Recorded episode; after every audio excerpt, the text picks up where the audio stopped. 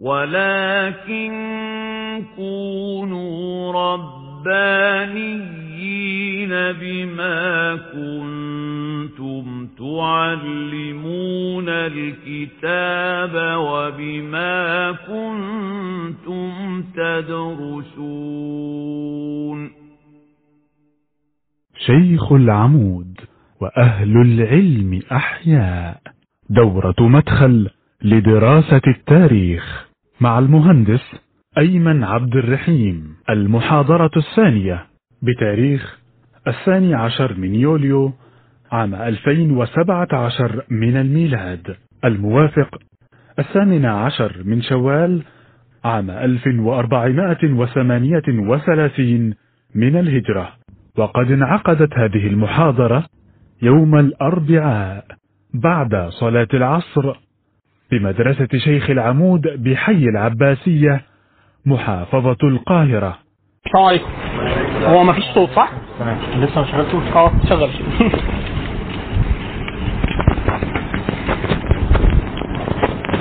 فهمتوا أي حاجة المرة اللي فاتت؟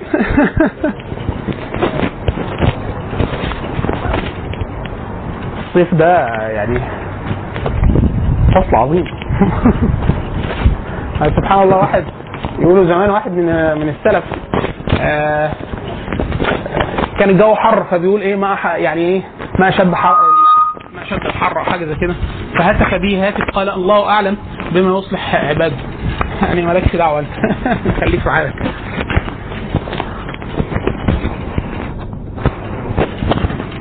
طب المرة اللي فاتت كان في استشكالين أثناء ال- أثناء المحاضرة آه، الناس طلبت الاستيثاق من معلومة. آه، أستاذنا كان سأل على آه، الأولية. إحنا كنا بنقول إن أول آه، حاجة أو المعلومة اللي إحنا قلناها المرة اللي فاتت إن أول كتاب وصل, وصل لنا بعنوان التاريخ.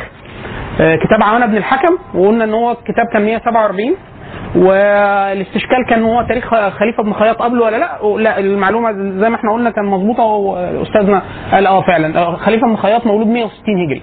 ومتوفى 200 وحاجة. الكتاب اللي إحنا بنتكلم عليه كتب 147 هجري اللي هو كتاب عوانة بن الحكم. خلاص؟ آه في. في كلام دايما دايما بنقول إيه؟ آه أصعب شيء الكلام في أوليات العلوم. أصعب شيء الكلام في أوليات العلوم. يعني مين أول واحدة عملت محشي آه آه كوسة؟ صعب. صعب نعرف ده. إحنا بناكل محشي كوسة بس ما نعرفش. مين أول واحد كتب في التاريخ؟ ما نعرفش. في كلام عن مين أول واحد؟ آه في كلام. لكن بنسبة 99 و9 يعني عارف نسبة الانتخابات القديمة ولا الجديدة؟ ان هو الجديده لا الجديده بقت 102 مستوى رفيع الرياضيات. خلاص. آه بنسبه 99 و9 من عشرة معظم الكلام في أوليات الأ- في أوليات العلوم غير دقيق. ليه؟ لأن معلومة ما كانش في حد بيترصد لها. فأنت مش عارف عشان كده إحنا عندنا لكم أن تتخيلوا. عندنا خلاف خلاف على ثمان أقوال في السيرة على يوم ميلاد النبي صلى الله عليه وسلم. وعندنا إجماع على يوم وفاته. ليه؟ خلاص الناس بتتعامل على النبي صلى الله عليه وسلم إن هو ده النبي فهو بيدون كل شيء كل شيء. يعني يقول لك إيه؟ أسماء الف... أسماء خيول النبي. اسم بغلة النبي اسم الجمل لون المش عدد السيوف. هو خلاص. الناس بتتعامل إن ده رسول الله صلى الله عليه وسلم. فواحد من الصحابة يقول عددت الشعرات 20 شعرة بيضة في لحية النبي يعني هو إيه؟ المسألة خلاص بقت دقيقة جدا. لكن مين عارف إن ده كان النبي ساعتها؟ الله عز وجل والملائكة وكل الخلق إلا بني آدم. حديث النبي صلى الله عليه وسلم كنت أمر على حجر في مكة فكان يسلم علي. هو الحجر عارف إن ده النبي بس النبي لسه ما يعرفش إن هو هيبقى نبي. فأعرفه الآن يعني هو عرف يعني إيه أما الحجر والشجر وكل الكائنات عارفة إن ده محمد صلى الله عليه وسلم. حتى الملائكة في حديث جبريل حديث الإسراء والمعراج. فلما سيدنا جبريل كان ينتقل من سماء لسماء فكان يستأذن. فيقولون من؟ فيقول جبريل. فيقول ومن معك؟ فيقول محمد. فيقول بع- بعث. يعني أرسل. هو- الملائكه عارفة إن من من مسلمات الكون مين؟ محمد صلى الله عليه وسلم. بس بيه نبي ولا لسه؟ أرسل ولا لسه؟ لأن هم عندهم إذن خاص. خلاص فدي المعلومة الأولى. المعلومة الثانية سأل عليها أحمد أخونا أحمد الأزهري ما أعرفش هو لسه ما جاش. اللي هي كانت إيه؟ ابن حجر فابن حجر وابن خلدون والسخاوي وبتاع. فالشق الأولاني اللي إحنا قلناه في المحاضرة اللي أنا بقول له أنا متيقن منه اللي هو إن ابن حجر قرأ على ابن خلدون وده صحيح 100% الترتيب اللي قاله فعلا إن هو الأولية مين قبل الثاني لا فعلا آه، يعني ابن خلدون قبلهم. قبل قبل قبل السخاوي و, و الكفياجي والسيوطي. لكن الكلام اللي قلناه من ناحية المنهجية ما زال هو هو. يعني إن هو ابن خلدون هو اللي بدأ يتكلم إن التاريخ يجب أن يتجاوز مسألة إيه؟ مجرد الرصد فقط للأحداث لا إحنا عايزين نعرف الحدث حصل ليه؟ أنت بتقول لي دولة بني أمية انهارت ليه؟ المغول كسبوا كل معظم الامبراطور الإمبراطوريات اللي حاربوها في وقتهم بعد كده خسروا من المماليك فأنت دي الحادثة ده الواقع التاريخي إحنا عارفين كده آه عارفين كده ليه كسبوهم؟ يعني هو التاريخ نفسه من ضمن السكوب بتاعه الأسباب اللي حصلت فيه ده اللي طرأ عليه المقولة الأولى بتاعت السخاوي اللي إحنا قلناها في الأول خالص كتاب الإعلام بالتوبيخ لمن ذم علم أهل التواريخ كان بيقول إيه؟ تع- تع- تعريف التاريخ اصطلاحا اللي هو تعريف الإمام السخاوي والتعريف ده مش دقيق بالنسبة لاستخدام التاريخ الح- اللي المعاصر اللي هو إيه؟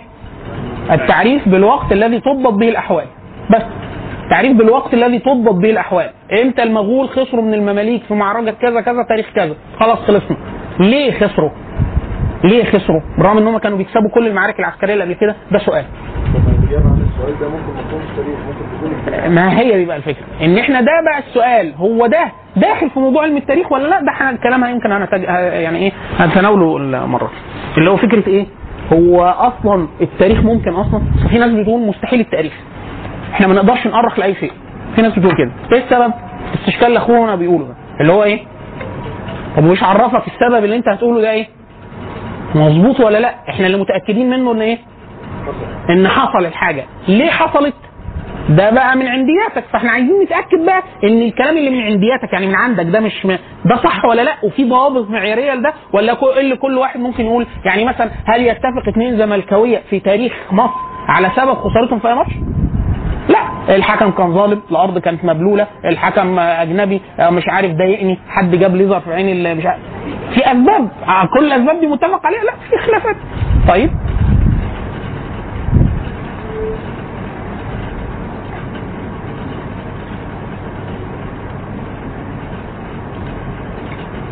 ده اللي بيسموه إحنا إيه؟ اللي هو محاولة تفسير التاريخ اللي هو ما بيعملوه زي قصدي يعني ال- أي حد بيحاول يفسر التاريخ. الوقائع هي دي اللي ما عليهاش خلاف. إلا لو كان في الموضوع وصل لإنكار المحسوسات اللي هي البديهات يعني مثلا ما فيش غزوة بدر. في كده. في ناس بتوصل للدرجة دي يعني يقول لك كذا ما حصلش. ده بتبقى مسألة أكبر بكتير بقى من من الكلام اللي إحنا بنتكلم فيه. لا ده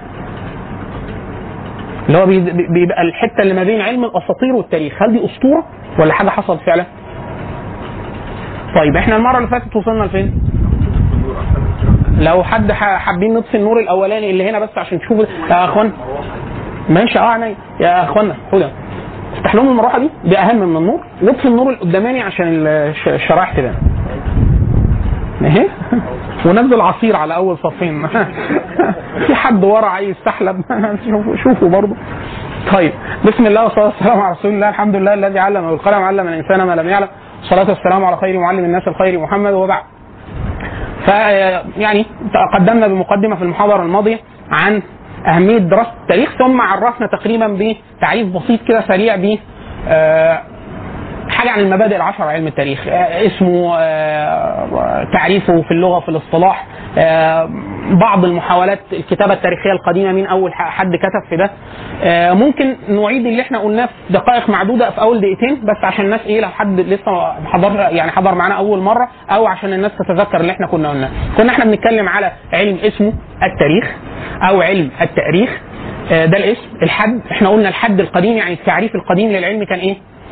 التعريف بالوقت الذي تضبط به الأحوال. إيه الأحوال؟ الأحوال التي تعرض لبني آدم. زي إيه؟ الغزوات ظهور نبي نبي ظهور ديانه انهيار دولة. إيه؟ مضايقاكي؟ آه ماشي. آه هو ممكن نفصله كل شوية. انت اول ما تيجي تنامي ارفعي لي صباعك أنا هفصل. هو دقيقتين مع الكلام ما يعني ما أنا ما يعني حد كان حد من الشباب مش عارف الدورة دي أو الدورة اللي بعدها حد كان بيقول لي يا باشمهندس انت بتتكلم بسرعة شوية كتير يعني إيه؟ ف فرمش. فقلت له لو بطأت شوية الناس هتنام. فاحنا هي اللي هو انت بتبقى عايز تنام بس عايز تلحقها قبل ما تنام. فبتفضل مشدود لآخر المحاضرة فما بتلحقش تنام. طيب.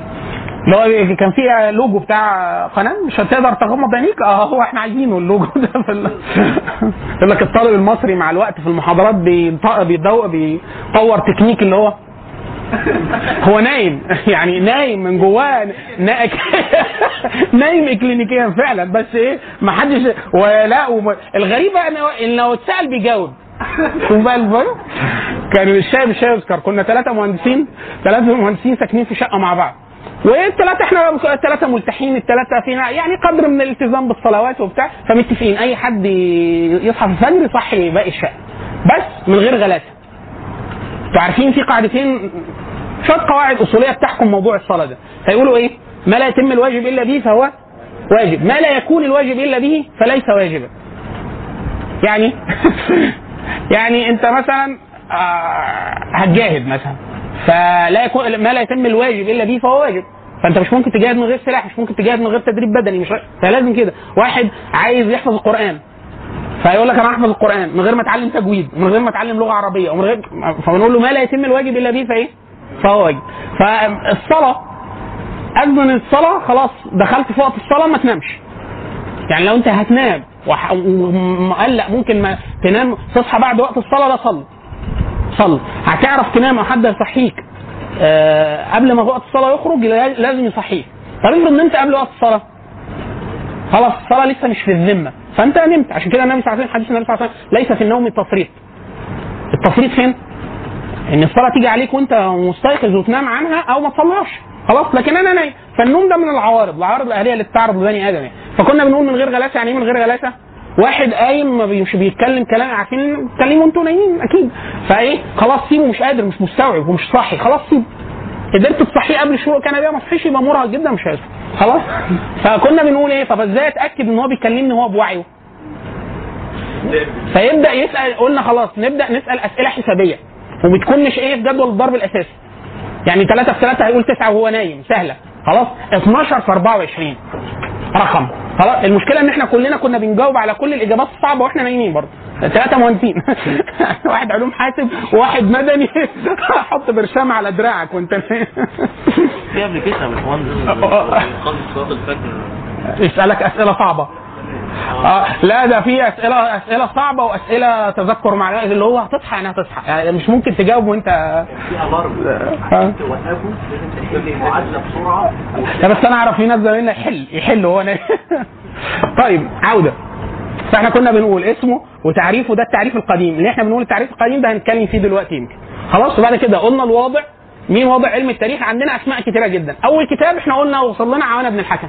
مين أول واحد كاتب؟ الناس أحيانا بترجعه لسيدنا عبد الله بن عباس وفي ناس بت- بترجعه ل... ل... لعروة وفي ناس في أسماء كتيرة جدا. ولا اسم يثبت. ليه؟ الكلمة اللي إحنا قلناها في أول المحاضره إن يصعب يصعب بشدة التأكد من أوليات العلوم. مين أول واحد؟ مين واضع علم النحو؟ فإحنا أول كتاب وصل لنا بحاله سليم بتاع في العلم كتاب سيبويه. مين أول واحد تكلم في الفن؟ مش مع ما نعرفش بشكل تأكيد. عندنا مرويات بتقول آه سيدنا علي علم سيدنا أبو الأسود الدؤلي وبتاع. آه كلها بس معلومات كلها مرويات غير دقيقة. الكلام في أوليات العلوم من أصعب الأشياء. طيب بعد كده قلنا إيه؟ بعد الواضع قلنا شرف العلم. شرف علم التاريخ واتكلمنا شوية عن إن هو الع- العلم من العلوم الشريفة من فروض الكفايات. مهم جدا في قدر من علم التاريخ واجب على كل مسلم ولا بد. إيه هو القدر اللازم؟ القدر المتعلق باسم النبي صلى الله عليه وسلم بنسبه بأهله بالحاجات اللي هي إيه؟ متعلقة بمعرفة بعض أحكام الديانة. لا دي لازم هتبقى عارفها. الباقي فرض كفاية. يعني مجموعة من الأمة لو قامت بيه تك- تكفي بقية الأمة من الاثم لو محدش عمل ده تأثم الأمة كلها كبقية فروض الكفاية. طب نسبته؟ النسبة يعني علاقة التاريخ ببقية العلوم. تقريبا التاريخ بيسموه العلم الإمبريالي. يعني إيه العلم الإمبريالي؟ يعني علم استعماري يعني أي ناس قاعدين بيتكلموا في أي علم أي واحد مؤرخ يقعد يبرشط عليهم يعني يجي معاهم. ليه؟ انت شوية دكاترة قاعدين أنا أجي أقعد مين مؤرخ؟ هتعمل إيه؟ أرخ لكم. أدوات الطبية تاريخ الحقن تاريخ قتل المرضى تاريخ آه، آه، نسيان فوط في امعاء هأرخ لأي حاجة. فالمؤرخ دايما يقولوا علم التاريخ قادر على الدخول في أي مساحة. المساحة الأهم إن هو ممكن ياخد كمان من علوم تانية. يعني أنا مثلا مؤرخ ممكن آخد من الجغرافيا ممكن ممكن آخد من السياسة من الاقتصاد من الانثروبولوجي من الإحصاء برضه علم يعني الاقتراض فيه عالي. فالنسبة إحنا بنسميها أحيانا إيه؟ العموم والخصوص الإيه؟ الوجهي يعني يتقاطع مع كثير من العلوم في أشياء ويفارقها في أشياء. طيب آه حكم صاحب الشريعة إحنا قلنا خلاص فرض كفايه ثمرة العلم. ثمرة العلم. في ثمرة منها ثمرة شرعية. ثمرة شرعية. إيه هي إيه؟ التعرف على حال النبي صلى الله عليه وسلم السنن السير التفاسير المروية بالأسانيد إيه؟ القراءات القرآنية أحوال السلف أحوال العرب قبل الإسلام اللي تلزمني فهم الإسلام وهكذا. دي الثمرة. دي الثمرة. فلما يجي واحد مثلا يقول لي هو العرب كانوا بيتجوزوا إزاي في في الجاهلية؟ ليه أنا بسأل السؤال ده؟ لأن أنا خلاص أحكام الإسلام في الجواز جت قيدت شوية حاجات. الباقي زي ما هو. وأنا مش عارف اللي زي ما هو. هم كانوا شكلهم إيه؟ طيب حدود العلاقة بين الرجل والمرأة.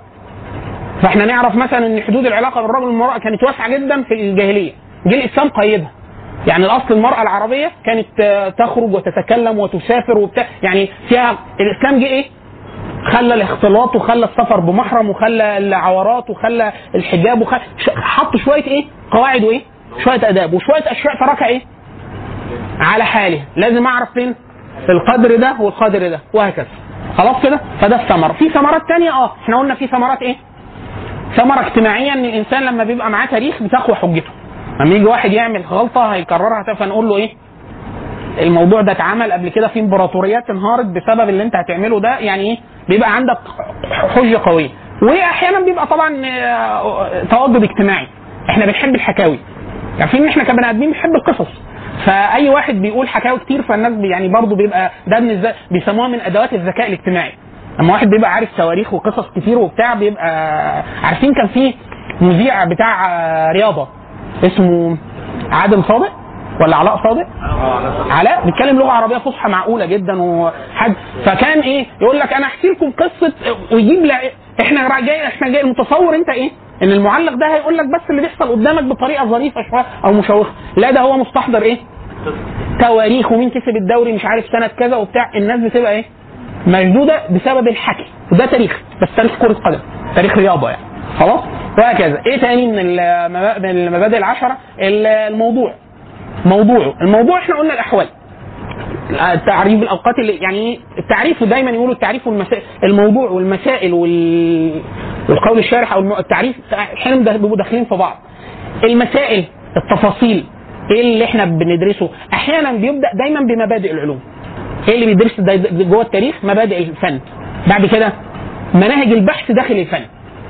يعني إزاي أتأكد إن اللي بيتقال ده تاريخ مش أساطير؟ مش مجرد حكاوي. آه مش يعني خلاص؟ فدي المسائل. وبعد كده اللي هو إيه؟ تواريخ الدول أو المناطق أو ال- الحقب المطلوبة. يعني أنت مثلا بتقول لي أنا عايز أدرس أدرس التاريخ الإسلامي. يبقى إيه مسائل التاريخ الإسلامي؟ مبادئ الفن مناهج البحث داخل التاريخ الإسلامي ثم أحوال العرب قبل الإسلام. سيرة النبي صلى الله عليه وسلم دولة الراشدين دولة بني أمية دولة بني العباس الدولة العثمانية حتى انهيار الدولة العثمانية. ده بيعتبروه كده التاريخ الإسلامي. خلاص كده؟ فيبقى ده إيه؟ ده الفهرس اللي أنا ممكن أدرسه. فأي مكان وجد فيه أنا ممكن يعني مثلا تاريخ المسلمين في أفغانستان تاريخ المسلمين في إيران تاريخ المسلمين في زنجبار تاريخ المسلمين في الكونغو آه، تاريخ المسلمين في الأندلس. ت- دي كلها من مسائل إيه؟ الفن إيه؟ بس بشكل إيه؟ تفصيل. في حاجة ثانية متبقيه لا، كده ده إيه؟ حكم صحيح الشريعة إحنا قلنا فرض الكفايه خلاص؟ فده إيه؟ اجمال اللي إحنا كنا عايزين نتكلم فيه. طيب إحنا قلنا الدافع الأول اللي خلى المسلمين يكتبوا تاريخ هو دافع ديني محض الأول. هل الدافع الديني ده استمر؟ إحنا بنقول مستحيل. البني آدمين الإنسان لا يقوى على تحمل التكليف دائما إلا ناس معدودين في اللي ناس خلقهم ربنا من أول خلق آدم. حتى يوم القيامة هم ناس معدودين اللي بيتحملوا ده. عشان كده رب العزة حتى الرسل قسمهم نوعين.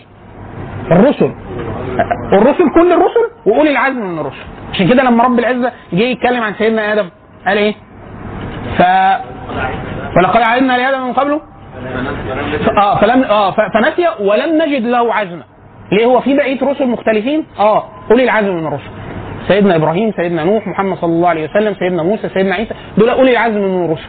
عشان كده النبي صلى الله عليه وسلم عشان يقطع ال- ال- ال- الباب ده على الناس مع التفريق ما بين اولي العزم وغيره فقال إيه ولا يقول ولا يفضلن أحدكم آه، نفسه على يقول أنا خير من يونس بن متى؟ سيدنا يونس اللي هو ز- آه، ذنون طب سيدنا ذنون في قصص القرآن وكأنه عاتبه الله عز وجل على أنه خرج ولم يستأذن وكذا وبتاع. فممكن واحد مؤمن يظن إن هو أحسن من حد مش من أولي العزم من الرسل. فالنبي صلى الله عليه وسلم إيه؟ حكم المسألة وقال لا. الأنبياء دي درجه لا يبلغها إيه؟ إنسان بجهد يحشر معهم آه لكن درجة النبوة لا تبلغ يعني لا تبلغ لا آه بالكسب على الأقل عند جمهور أهل السنة. أنت فاهم؟ خلاص؟ طيب.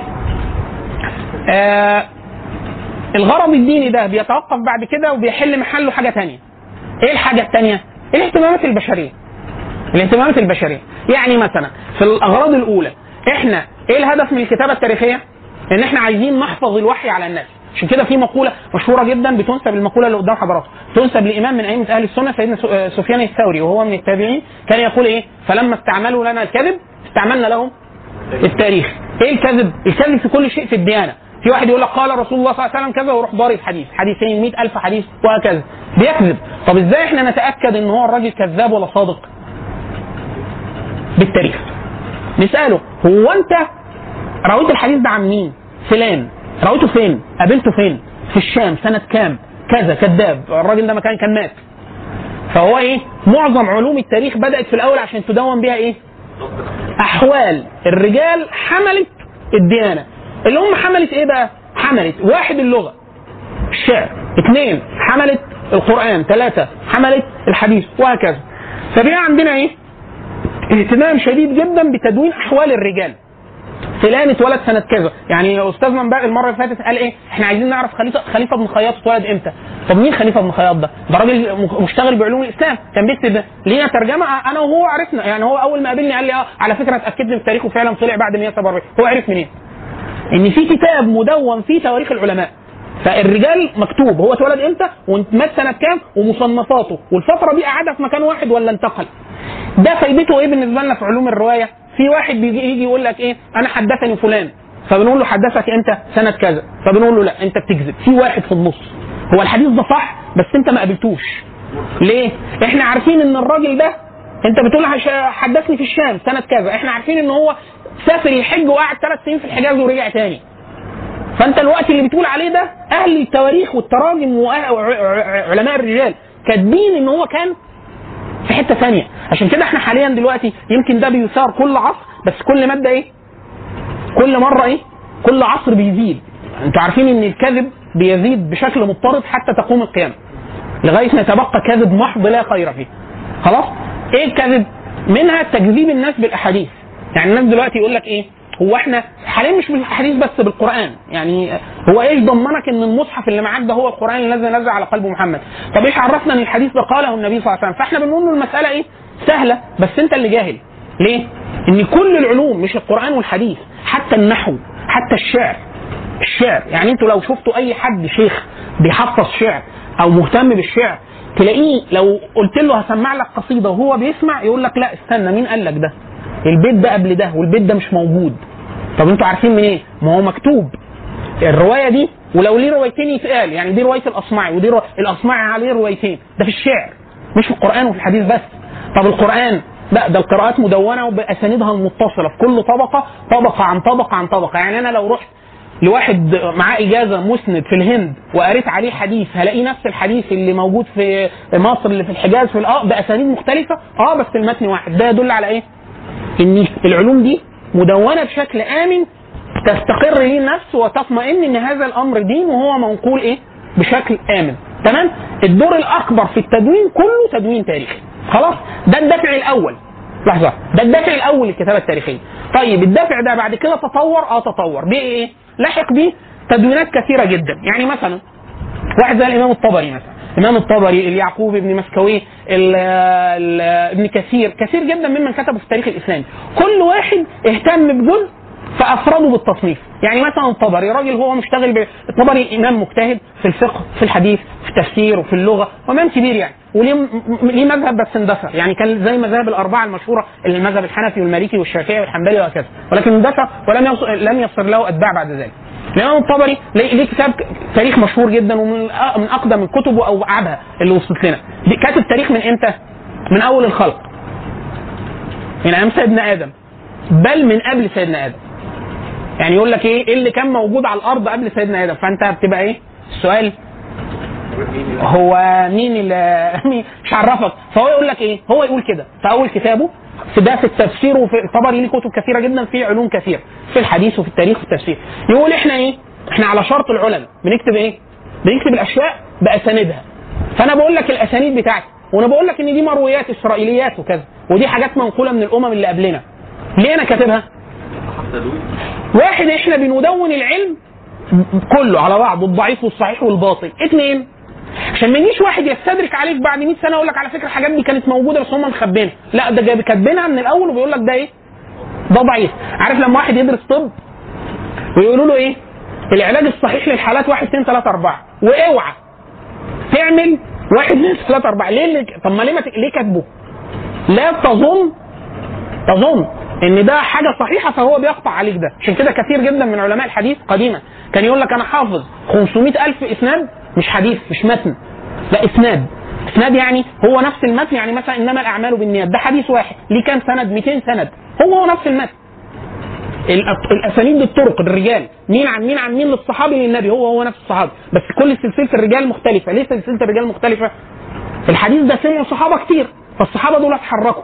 اتحركوا يعني إيه؟ واحد راح فيهم جاهز في مصر وبعد كده مات في مصر. واحد فيهم راح الشام واحد فيهم راح العراق واحد فيهم مش عارف وراح واحد فيهم مات في تركيا.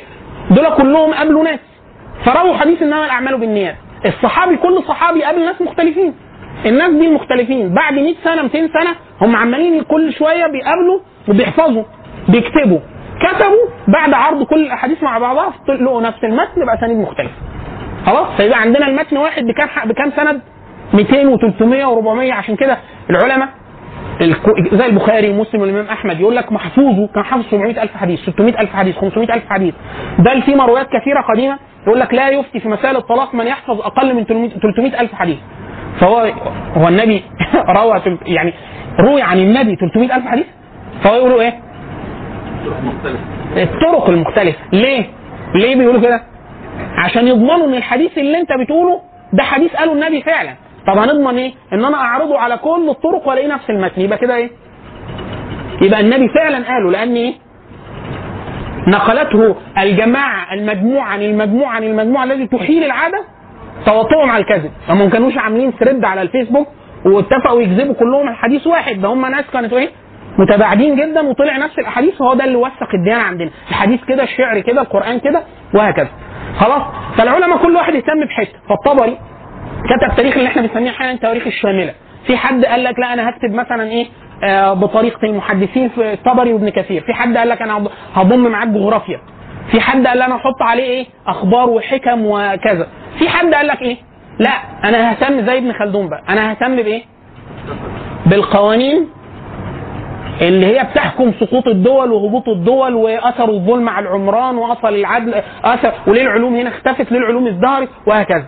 في طب دول الناس الجادين في واحد مش مش مهتم بالكلام طب هيأرخ هيأرخ ليه؟ يقول لك اكتب لك تاريخ الحرامية. ليه مهتم كده؟ تلاقي كتاب اسمه كده تاريخ العيارين والشطار.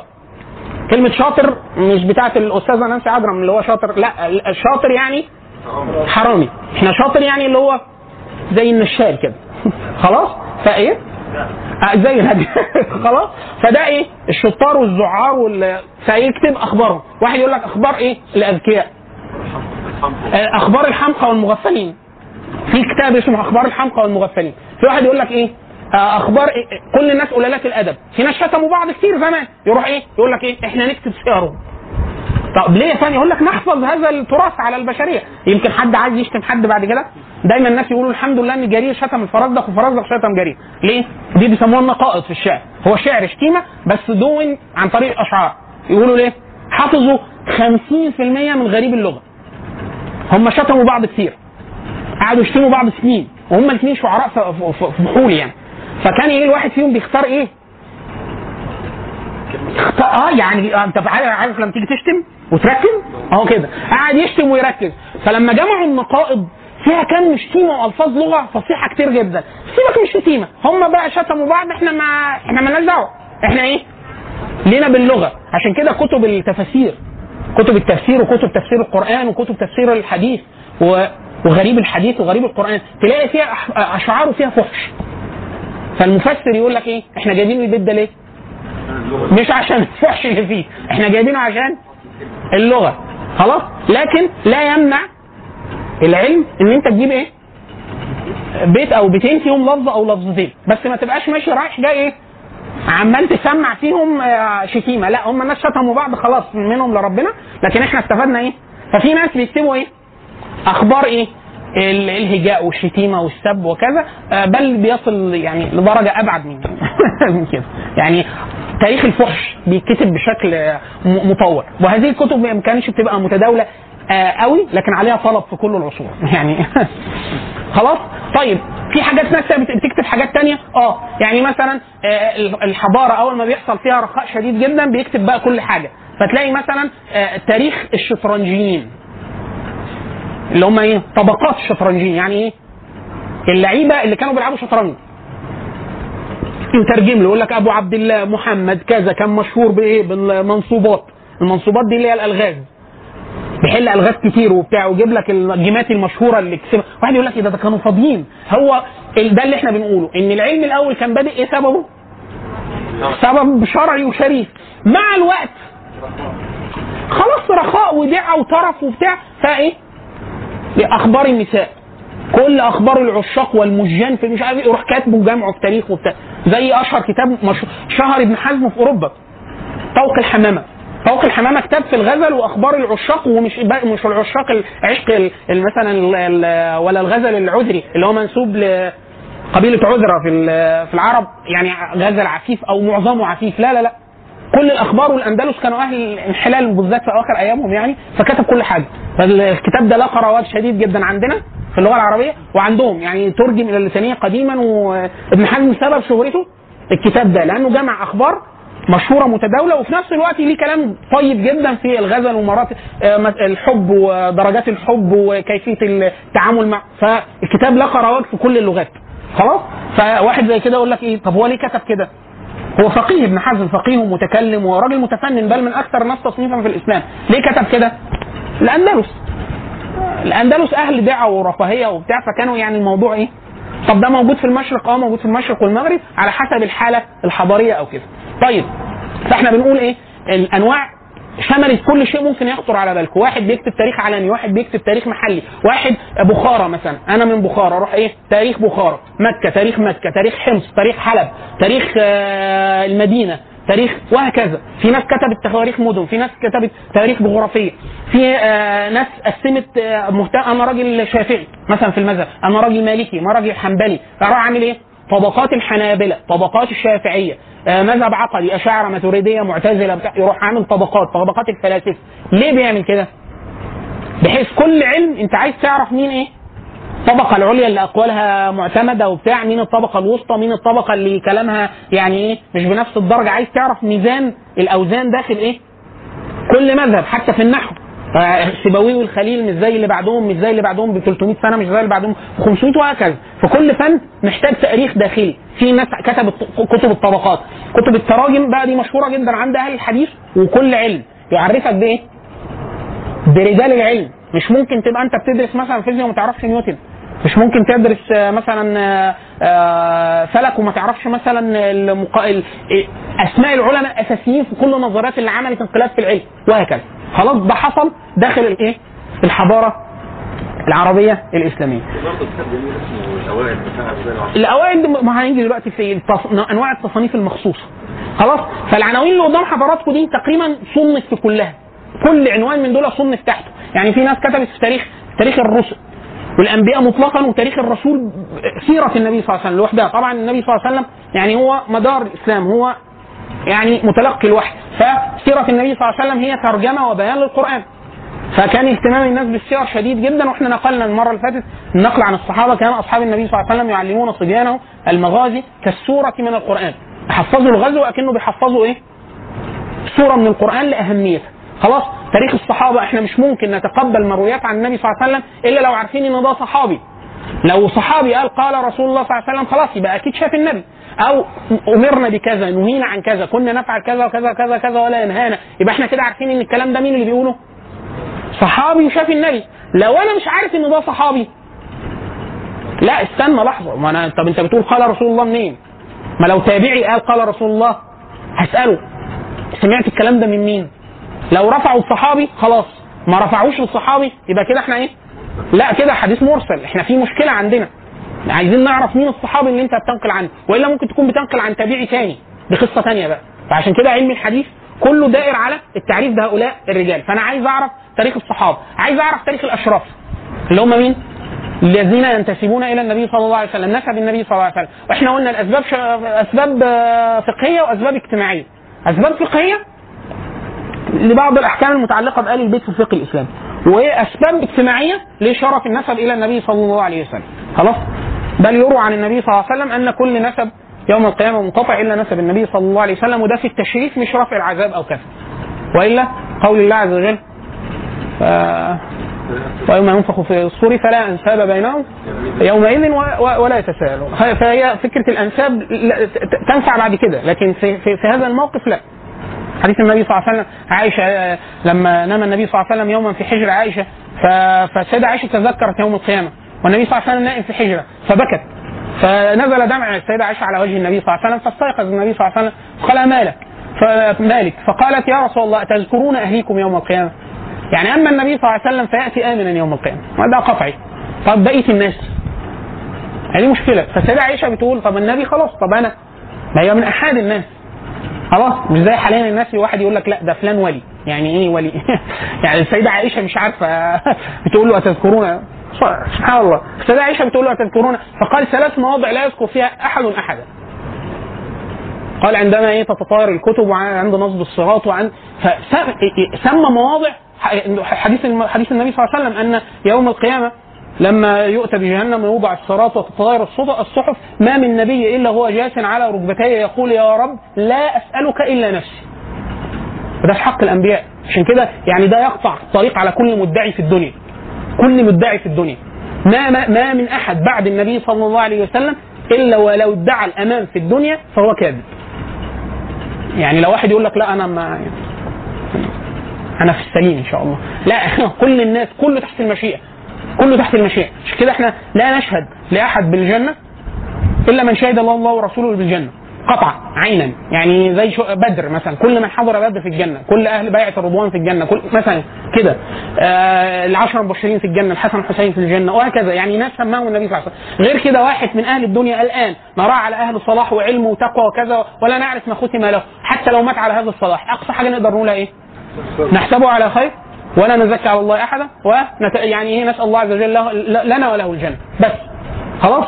أكتر من كده ما نقدرش. ليه؟ لأنه الإخلاص الإخلاص اللي هو مدار ال- القبول وبتاع ده سر بين العبد وربه لا يطلع عليه ملك فيكتبه ولا شيطان فيفسده ولا صاحب العمل فيدعيه يدعيه يعني أنت مش ممكن في الدنيا تعلم أنك مخلص في أي شيء. وإلا النبي صلى الله عليه وسلم قال من تقبلت منه حسنة دخل الجنة. حسنة. فأنت لا تستطيع أن تقسم بالله أنك تقبلت منك حسنة في الدنيا. هتعرف منين دي؟ واحد يقول لك لا ما أنا عملتها وأنا مخلص. أو دي كانت لوجه الله. ده هتعرفه لما تلقى الله عز وجل. عشان كده هو ده مبكات الصالحين. يعني أبو بكر بكى ليه وعمر بكى ليه وبتاع. عمر بن الخطاب واحد سأله قال له النبي قال لك إن أنت في الجنة بتبكي ليه بقى؟ فقال له لعل ذلك في أمر قد استؤنف يعني قال لنا ساعتها. فعمر لو النبي قال له إن أنت في الجنة دلوقتي في العمل اللي أنا بعمله النبي توفي. خلاص فيقول فنع لعلنا في أمر مستقبل يعني إحنا في ده ساعتها. اللي أنا كنت عليه لو مت كنت دخلت الجنة. أما أنا دلوقتي ما أعرفش. وده عمر. عمر اللي هو الأمة تقطع إن هو إيه؟ بالعشرة مبشرين بالجنة لأنه مات على ما كان عليه النبي صلى الله عليه وسلم يعني بشره به النبي صلى الله عليه وسلم أنه في الجنة. طب أما فكل من دون ذلك فهو أولى بالخوف يعني. طيب حتى النبي صلى الله عليه وسلم يقول إن الله عز وجل لا يجمع على العبد خوفين ولا أمنين. فمن خوف من خاف الله عز وجل في الدنيا أمنه في الآخرة ومن أمن الله عز وجل في الدنيا خوفه في الآخرة. أعاذنا الله وإياكم من خوف الآخرة. طيب ففي الأشراف تاريخ القرشيين إحنا قلنا ال- الأنساب العرب كانت مهتمة بيه جدا ولمسألة متعلقة بالخلافة. طبعا إحنا في نزاع طويل جدا على الخلافة منذ الصدر الأول. ففي ناس جمهور علماء الأمة بيشترطوا القرشيه إنه يكون قرشي. خلاص؟ فهنعرفه منين قرشي؟ يبقى يجب أن تدون أنساب القرشيين. خلاص؟ حتى عشان كده دايما أي واحد بيدعي الخلافة عبر التاريخ لازم يجيب له واحد نصاب مؤرخ. يعني مهم المؤرخ يلاقي شغل في أي وقت ليه؟ لأنه هيكذب هو هيقول إن أنا خليفة فالناس هت- هت- هتغلس عليه هو غلس هو أصلا جاي يستغلس فهيقولوا له إيه؟ طب الخليفة لازم يكون إيه؟ قرشي عندي من يشترط القرشية فيقول لهم إيه؟ هات يا ابني المؤرخ اللي كان معانا في نقطه قول لهم إن أنا قرشي حتى الأخير آه، آه، في ال- داعش آه قالوا عليه إيه؟ برضه قال قرشي ليه؟ أنا في السليم برضه لو واحد جه هيصدق وهتمنعه دي بس يعني على أساس إن هو كله اقتنع وده بقى يلغ- هنقنعه بدي طبعا المسألة يعني وإلا في ناس بتنتسب إلى قريش يعني معظم العباسيين مش كل العباسيين قرشيين وقتلوا مئات الآلاف من النفوس المعصومة القرشية ما بتغنيش حاجة عن العقل والرشد والعدل يعني يعني هي بس دماغ مقلوبة بس. طيب تاريخ الموالي إحنا قلنا العرب بتقسم الناس صرحاء وموالي ومستلحقين وكذا فبرضه ده كان ليه شيء في الاهميه في الصدر الأول وبالذات في القتال وحيازات القبائل وكذا فكان مهم تاريخ الرواة المعتمدين أو إحنا عايزين نعرف إيه الكتب المعتمدة في الحديث. فواحد يقول لك أنا لقيت حديث غريب النبي بيقول فيه كذا كذا كذا يا حبيبي الحديث ده موجود في الكتب المصنفة المعتمدة عند أهل الحديث؟ لا. يقول لك أنا في قول في الفقه لقيته كذا عند الشافعية. مين قال لك؟ فين الكتب المعتمدة؟ فإحنا بيقر في تاريخ العلوم. إيه الكتب المص... المعتمدة في كل فن؟ وبالذات في الرجال وفي الحديث وكذا خلاص فده بيصنف بتفرض بالتصنيف. مين الرواة المعتمدين؟ مين اللي بيؤخذ عنهم الأحاديث وكذا مين الثقات؟ مين الكذابين مين اللي كان ثقة وبينسى؟ يعني بتوع الحديث الجهد اللي عملوه جهد فعلا مذهل. يعني مثلا يقولوا فلان ثقة اختلط في آخر عمره. أي حد حدث عنه في الحجاز ثقة. أي حد حدث عنه نقل عنه في الشام يعني أنا شامي. وشيخي ده حجازي. الشيخ ده لو أي واحد شامي يروي عني يقول لك الحديث ضعيف. لغاية ما يجي لنا حديث إيه؟ من طريق حجاز. اما الراجل ثقة. الشيخ نفسه ثقة. يقولوا آه هو ثقة لما كان في الحجاز. ليه؟ كان بيحدث من كتبه. من كتب كتبه معاه. فكان أي حد يقول له فهو الكتب دي الأحاديث اللي كتبها عن شيوخ فيقول إيه حدثني شافعي يقرأ من الكتاب. فده إيه؟ بيسموه ضبط إيه؟ ضبط كتاب. يعني مش ضبط صدر لا ده ضبط كتاب. كانت حتى الإمام أحمد كان يقول إيه؟ حدثنا أقوام من حفظهم وحدثنا أقوام من كتبهم فكان فوجدنا الذين حدثونا من كتبهم أوثق وأحفظ من الذين حدثونا من حفظهم. فالكتاب دول دول اللي كاتبين. الراجل ده لما جه سافر من الحجاز راح الشام سافر من غير كتبه. فكل الأحاديث اللي حدثها من حفظه فيها شك. فإحنا لا نستوثق من هذا المتن إلا لو روي من طريق من طريق إيه؟ مسلسل بالحجازيين. مفيش واحد شامي عشان الراجل ده هو طول عمره في الحجاز فاللي روى عنه الحجاز حد في واحد يقول لك اختلط ولا يعرف وقت اختلاطه. بيرد كل حديثه. ضعيف لغاية ما يجي لنا شواهد من حد من طبقته بنفس المتن عشان نتأكد ان الحديث صحيح واحد يقول لك اختلط بس ولاده أول ما حسوا ان هو اختلط بدأ ينسى عارفين واحد يكون جاله ألزهايمر أو خرف الشيخوخة أو كده فيقول لك لا ده بدأ. يروحوا حاجزين فيقول لك هو اختلط بس حجز ولاده حجزوه فلم يحدث بعد اختلاطه كل حديثه ثقة ليه؟ لأنه كان بيحدث من وهو عاقل عقله معاه وحفظه معاه ومن كتب يبقى معانا وهكذا خلاص؟ طيب أنا زمان بدايات لما الواحد بدأ يتعرف على العلوم الشرعية فبدأ يشرحوا لنا إن الاحاديث ده المتن ودي سلسلة الأسانيد. أول حاجة جت في ذهني أنا راجل مصري يعني بطبعي. المصريين إحنا نحب اللي عارف لما واحد يقول لك هات لي ورقة تثبت إن أنت رائد فضاء؟ سهلة. فأي حاجة في مصر يمكن ادعائها. يعني أنا بقول لك إيه هات لي شهاده ICDL. أنت هتعمل إيه؟ سهلة. يا إما تروح تختبر ICDL. اما تطلع شهاده IC يعني أي فإحنا دافع الاختلاق عندنا سهل كمصريين يعني إيه هات لي هات لي إثبات إن أنت ساكن في يعني أي حاجة إحنا. فأنا أول فكرة جت في ذهني إيه؟ إيه ده؟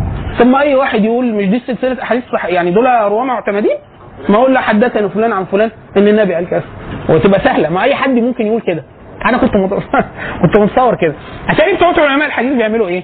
أنا والراجل ده بندعي إن إحنا إيه؟ معانا أحاديث عن النبي صلى الله عليه وسلم. فالراجل بيقول حدثني فلان عن فلان عن فلان عن فلان عن فلان بسند إلى النبي صلى الله عليه وسلم. وأنا بعمل كده. بتوع الحديث قاعدين. يقول لك الراجل ده صادق وأنا كذاب. يا إخوانا طب ما أنا قايل نفس السند. ده إيه ده؟ هو خيار وفقوس فيقول لك إيه؟ هو أنت مين؟ ما أنت لازم اسمك أنت يكون معانا. هو أنت عارف زي ما دلوقتي أنتوا حضراتكم موجودين قدامنا. أنتوا مسجلين في إيه؟ دورة تاريخ سنة 2017 في شهر سبعة. الدورة دي إحنا بنسميه مثلا موسم الصيف وبتاع. فلو في واحد ادعى بعد مثلا ست شهور قال على فكرة أنا ش- حضرت محاضرة مع باشمهندس أيمن والراجل كان بيقول إن هو بيشجع بوتروفيك أو زملكاوي أو اسمع ادعى عليا أي ادعاء أي ادعاء أو بيقول إن هو أنا كنت باجي المحاضره لابس شورت مثلا فواحد إيه؟ يقول لك يا أخي ما هو بيقول والراجل كان حاضر. إيه الطريقة اللي إحنا نقول إن الراجل ده كذاب أو صادق؟ واحد الأول نشوف اسمه كان معانا ولا لأ أول حاجة. خلاص اتنين. نشوف أسماء الطبقة بتاعته مش كل حضراتكم حضرتوا معاه. فاللي أنتوا شفتوه لازم يكون هو شافه أو اللي هو شافه لازم يكون 100 غيره شافوه. فهو نفس الحكاية بيقولوا له أنت مين اللي حدثك ده؟ أنت اسمك مش موجود معانا في طلبة ده. فبيكتبوا إيه؟ الشيوخ والتلاميذ والمعارف. كل شيخ بيعملوا له وكأنها دايرة أو شجرة. مين فوقه ومين تحته. من فوقه ومن تحته. فأنا أحيانا أجي مثلا أكون أنا أنا والراجل ده ابتدينا نطلب طلب العلم الراجل ده قال لي أنا هسافر. يا عم تروح فين؟ قال لك خراسان. خراسان لا أنا مش هروح خراسان. سافر ثلاث سنين. وأنا بعد كده قلت إيه؟ لا يا عم ده هيجي يتنطط عليا بعد كده ويبقى معاه احاديث بسند أعلى. لأنه لو جه أنا هطلب حديث على مين؟ عليه هو. فأنا أقول لك لا. إحنا نبقى إيه؟ راس براس. كتف بكتف أروح رايح. أول ما أروح ألاقي الشيخ اللي سمع عليه مات.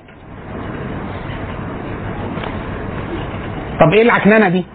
فأنا أقول إيه؟ أنا أسمع كل الأحاديث منك. تمام؟ وأروح إيه؟ ما أنا مش عايز إيه؟ يعني ابقى أنا وأنت أنت فوقي بدرجه أروح أنا كل الأحاديث آه اسمك هنا إيه اسمك؟ خالد. بدل ما أقول حدثني خالد أخونا اسمه؟ ده شيخنا محمد. فخالد بيقول حدثني محمد على طول. فأنا أقول إيه؟ حدثني خالد. قال حدثني محمد. فبدل كده بيسموه إسناد إيه؟ ده ده بقى فيه إسناد يقول سموه إسناد عالي وإسناد نازل. أنا إسنادي نازل نزل واحد. هو اسناده عالي على طول على الشيخ. فأنا أقول إيه؟ أنا متيقن إن خالد سمع. فأنا عشان أساوي نفسي دي أقول إيه؟ حدثني محمد أو قال محمد. بتقعد الحديث يقول لك قول تاني كده. اللي أنت قلته؟ أقول قال. أنا لما أكون عندي دي أنا شوية ما أقولش حدثني عشان ما اكذبش فأقول قال. هو أكيد قال بس ما قاليش أنا. قال له هو. خلاص؟ فيقول لك إيه؟ لو ما قلتش حدثنا تبقى مدلس. في واحد في النص أنت موقعه. قوله. التدليس ده اسمه تدليس. اللي أنا عملته ده بيسموه تدليس. وفي أنواع. الشاهد ان بتوع الحديث ما يمرروش ده. يا ابني يا سيدي انت أنت مالك؟ مش السنة الراجل ده فعلا قال الحديث ده والمتن مظبوط آه بس أنت مش في الطبقة دي. ما أنت هتعمل كده في الأحاديث دي مش عارفينك هتعمل إيه في الأحاديث الثانية وما دام عملت ده ممكن تستحق. فيروحوا إيه؟ عاملين دايرة عليا. ويقول لك الراجل ده مدلس ونشوف نوع التدليس اللي بيدلسه. كمان اللي وقعه ده ممكن أكون اللي أنا موقعه واحد مشهور جدا عندهم إنه ضعيف في طبقة خالد. أنا ما لحقتش خالد كمان. هو سافر. فلقيت واحد ضعيف من طبقة خالد. فحدثني ورحت سقطته وقعدت أقول أي حدثني أو قال محمد. قالوا لي لا هات الواسطة. لأن الواسطة شيخ ضعيف وهم بي... وهكذا. ففكرة إيه؟ بيكتبوا الواحد ويكتبوا مشايخه ويكتبوا تلاميذه ويكتبوا اللي فوقه ويكتبوا اللي تحته ويكتبوا الطبقة اللي معاه بحيث يعرض أحاديث الطبقة على بعضها. فيتبين مين إيه؟ اللي عنده زيادات مين اللي ناقص. دايما واحد يقول لك إيه؟ هو ثقة بس إيه؟ حفظه سيء. مش عرفك ان هو كان بيحفظ حفظ سيء. كل ما نعرض حديثه على المجموعة اللي كانت معاه يا يزود كلمة يا ينقص كلمة يا يروي بالمعنى يا يحط كلمتين إضافي يا يزود مش عارف إيه. لا لا حديث بيقولوا مظبوط. فالراجل مش كذاب إحنا اختبرناه ديانة وبتاع مش عارف لا يكذب على النبي صلى الله عليه وسلم. بس إيه؟ بينسى. فيقول لك ثقة ثقة هو ثقة. بس إيه؟ سيء الحفظ. طب لو أنت يا إخوانا تصدقوه لو حدث من كتب. ما تحدثش من دماغك. كتبت ورا الشيخ نصدقك أو حديثك يوافق مين؟ أحاديث الطبقة بتاعتك. وهكذا. عشان كده دايما يقولوا من علوم من ال- ال- ال- الإسناد هو حصن المسلمين. الإسناد. يعني إيه؟ عامل سياج كده محدش يعرف إيه؟ يجي واحد يمد إيده تلاقيه إيه؟ إيده اتقطعت بسهوله ليه؟ لأن بيخش في مساحة علم دقيق جدا ومعقد. أعقد تقريبا علمين عندنا. علم الحديث وعلم القراءات. علم القراءات القرآنية. فيهم كم من التفاصيل يعني عايز أعمار تفنى فيه أعمار فعشان واحد يخش فيه ويكذب ويبقى الكذب مظبوط كده لا ما يلحقش سؤالك بالنسبة للتدوين إن الحاجة حصلت ماشي عرفناها وعلم الرجال وأزمة الأحاديث طب بالنسبة للغة العربية كلغة مم. الألفاظ الغريبة كويس النطق بتاعها طريقته تبقى عاملة إزاي؟ بيتم حفظها إزاي على مر العصور؟ يعني مثلا قبل الإسلام الشعراء الفحول اللي كانوا موجودين قبل الإسلام الشعر بتاعهم. إحنا بنعرفه إزاي لغاية دلوقتي. تمام. في سؤال أخونا هنا بيسأل بيقول خلاص القرآن والحديث وعلوم الشريعة ده التدوين لا الفكرة كده وصلت. لكن العلوم العربية وبالذات الأشعار ولغة العرب قبل الإسلام إيش عرفنا إنه بينطقوا كده؟ مش كده سؤالك؟ خلاص. هو إحنا بنقول إيه؟ إن الجاهلين هم مين؟ الجاهلي ده مش طبقة واختفت. الصحابي ده هو الجاهلي بس أسلم. يعني سيدنا حسان بن ثابت ده شاعر. قال شعر في الجاهلية وقال شعر في الإسلام؟ عشان كده إحنا بنسميه إيه؟ ده إيه؟ آه بنسميه إحنا بنسميه مخضرم أو اللي هو أدرك ده وأدرك ده أو أدرك العصرين. يعني هو جاهلي إسلامي. في واحد حضر ده. فاحنا عندنا نقل حلقات سمعت بعض. فده لحق ده لحق ده فسمعوا ده واحد. ده واحد. اثنين معظم الناس اللي هم الأعراب والبدو وبتاع اللي هم إحنا بنسميه عصر الاحتجاج. لغاية 150 سنة في الإسلام كانوا علماء الإسلام العلماء اللي هم بيكتبوا العلوم. بيعملوا إيه؟ بياخد ورق واحبار وينزل البادية. ويقابل واحد أعرابي يحكي معاه ويقول له طب آه، ما تقول لنا حاجة إيه اللي ويكتب ويكتب وراه إيه الأشعار اللي قاله وبتاع. لو في كلمة محتارين فيها يعني إحنا مثلا عندنا قواعد لما قعدوا القواعد قوا- القواعد دي إحنا يعني اللي حطوها عشان يوصفوا لغة العرب. فإحنا بنقول الكلمة دي ممنوعه من الصرف. يعني ما تتناولش ولو اتنصبت تنصب بالكسرة ومش حاجات كده. فهو عايز يعرف إن هي ممنوعة من والفرزدق آه. كانوا بيقولوا غريب في الألفاظ يعني الحاجات دي. معانيها ما هو كان يسأل. ما هو يسأله. يسأل الأعرابي. يقول له قول كده كذا. آه معنى كذا عندكم إيه؟ أو يقول له بيت يقول له ده معناه إيه؟ فكانوا يسألوا الأعراب نفسهم. الأعراب والبدو نفسهم يسألوهم. وكانوا يبعدوا. يعني حتة لم تحتك بمدنية ولا بحضاره وبتاع بحيث إيه؟ عشان كده يقول لك إيه؟ 150 سنة. في الحضر و200 وحاجه في البدو. من لغاية 200 وحاجه بعد الإسلام. إزاي حضرتك دلوقتي بقى لما حد يعرف؟ لا إحنا خلاص العلم مدون. يعني أنا مثلا عايز أعرف المعاجم. المعاجم دونت. الشعر مدون. الشعر مدون بأسانيده. خلاص؟ فأنا عايز مثلا أنا وأنت عايزين مثلا نحفظ آه، قصيدة قصيدة لامرؤ القيس. نعمل إيه؟ نعمل إيه؟ بنروح لديوان امرؤ القيس. الق- امرؤ القيس مروي عندنا برواية أو اثنين أو ثلاثة وبنشوف الروايات وبنعرضهم على بعض وإيه؟ وبنحفظ خلاص؟ طب تفسيرها من المعجم. وهكذا. ما هو العلوم دي هي اللي دونت علينا الحالة الإيه؟ الحالة الأولى. في كتاب لطيف جدا لو أنت مهتم بالمسألة من الناحية العلمية الدقيقة. أدق حاجة مكتوبة في التاريخ المعاصر رسالة الدكتوراه بتاعت العلامة محمد ناصر الدين الأسد اسمها مصادر الشعر الجاهلي اللي هي الضبط الضبط كيف كيف كيف نستطيع أن نطمئن للشعر الجاهلي أنه هذا الكلام قيل في الجاهلية حقا؟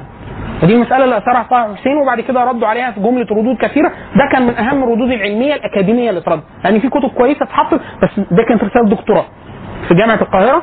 محمد ناصر الدين الأسد مش مصري وكان مناقشه الع- العلامة شوقي ضيف. طيب. اتفضل. استأذنك ماشي. ماشي. قول. صورة من شهر كده آه، كان شيوخ بيدوا إجازة البخاري جابت وهل آه، هم كانوا بيدوا إجازة هل يعني هم عندهم آه، سند لحد آه. آخر واحد. آه، لغاية البخاري. لغاية البخاري. هو أخونا بيسأل على إن حاليا لغاية دلوقتي بتعقد دورات آه، تحديث.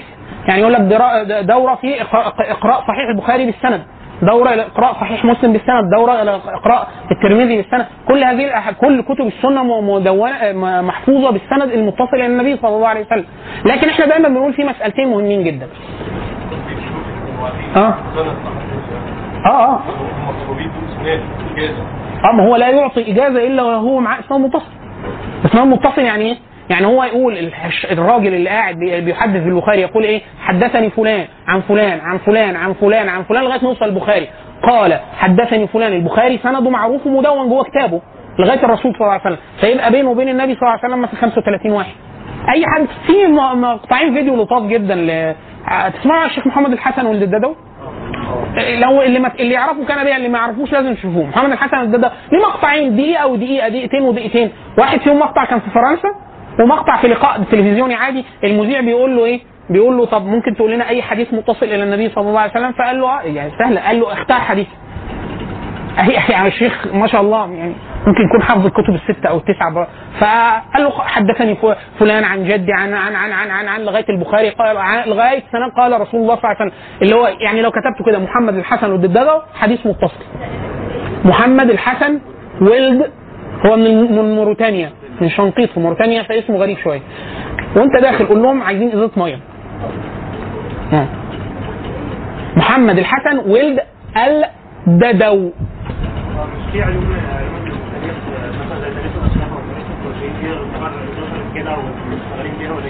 لا لا لا إزاي؟ لا الكذب في الكذب في الأنساب مستمر وشائع حتى في مصر وبالذات الكذب على الأشراف. هنا في مصر.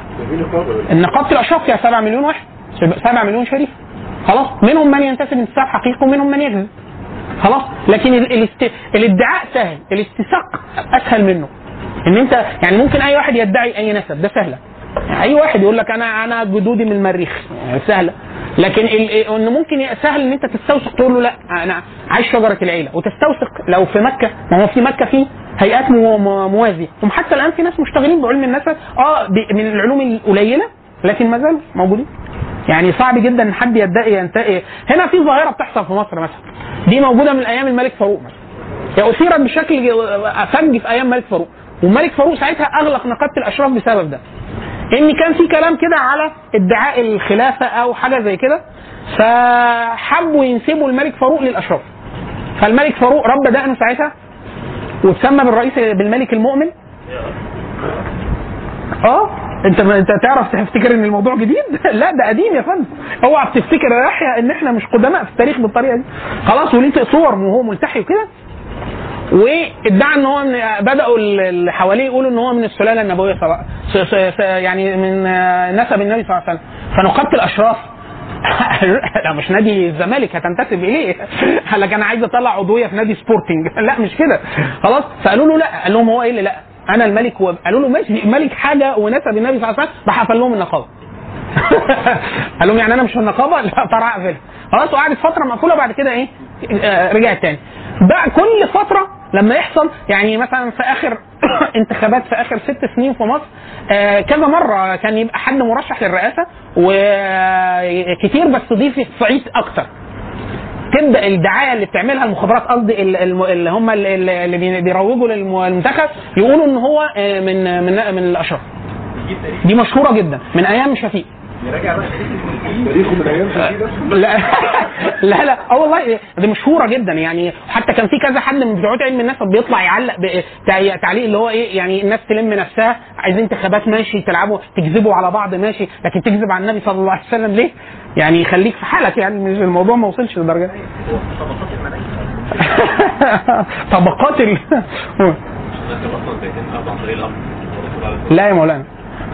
كل من انتسب إلى النبي صلى الله عليه وسلم الآن ينتسب لمن؟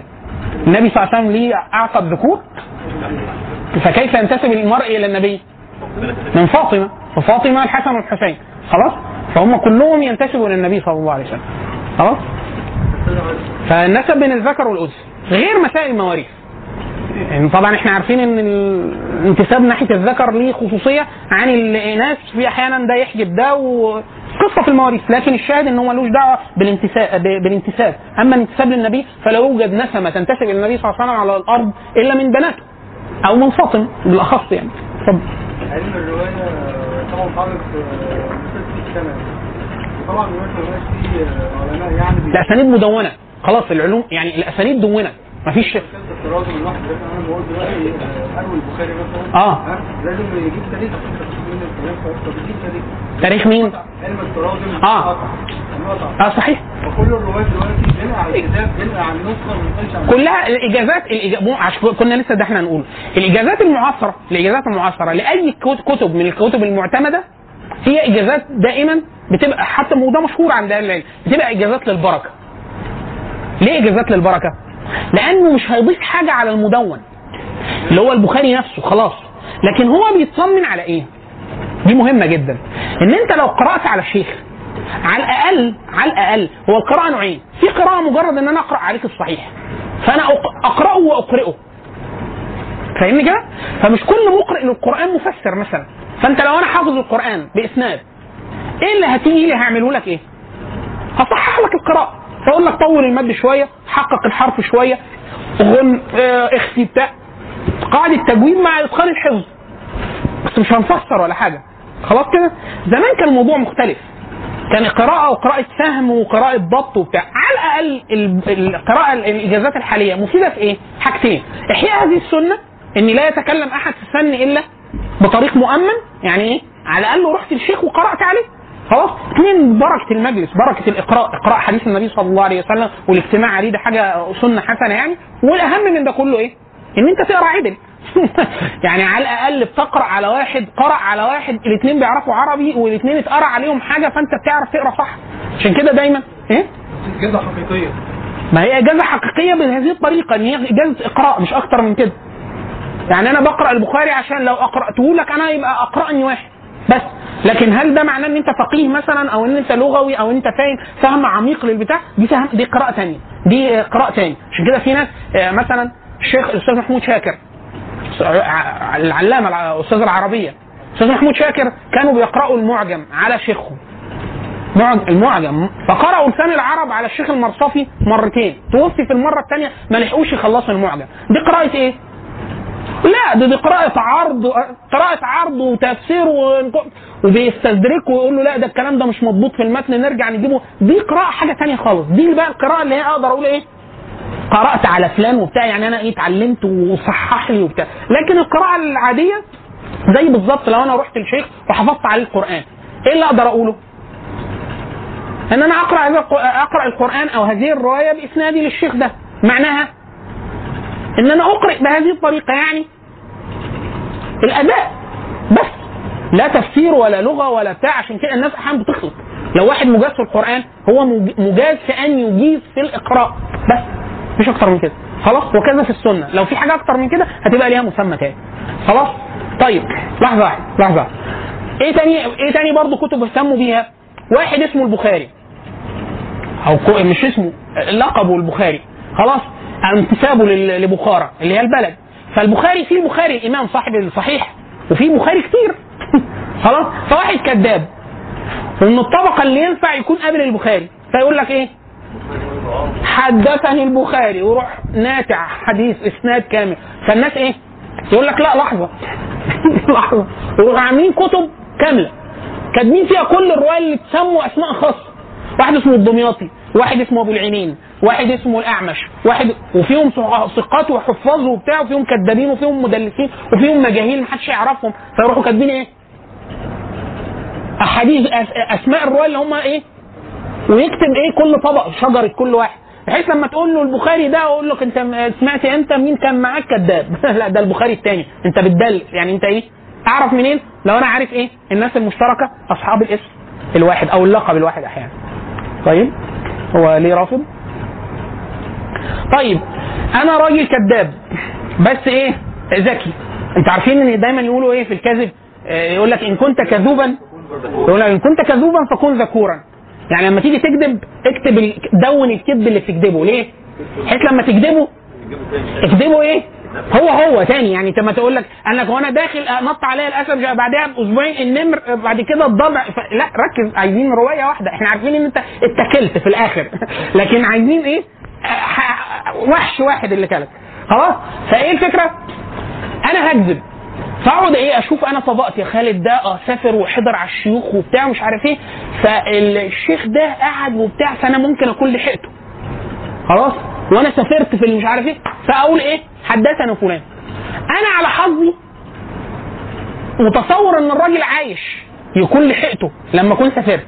هو على حظي مات صغير خلاص فيكون كان عاملين كتب مخصوصة تواريخ الشيوخ اللي ماتوا إيه شباب عشان إيه؟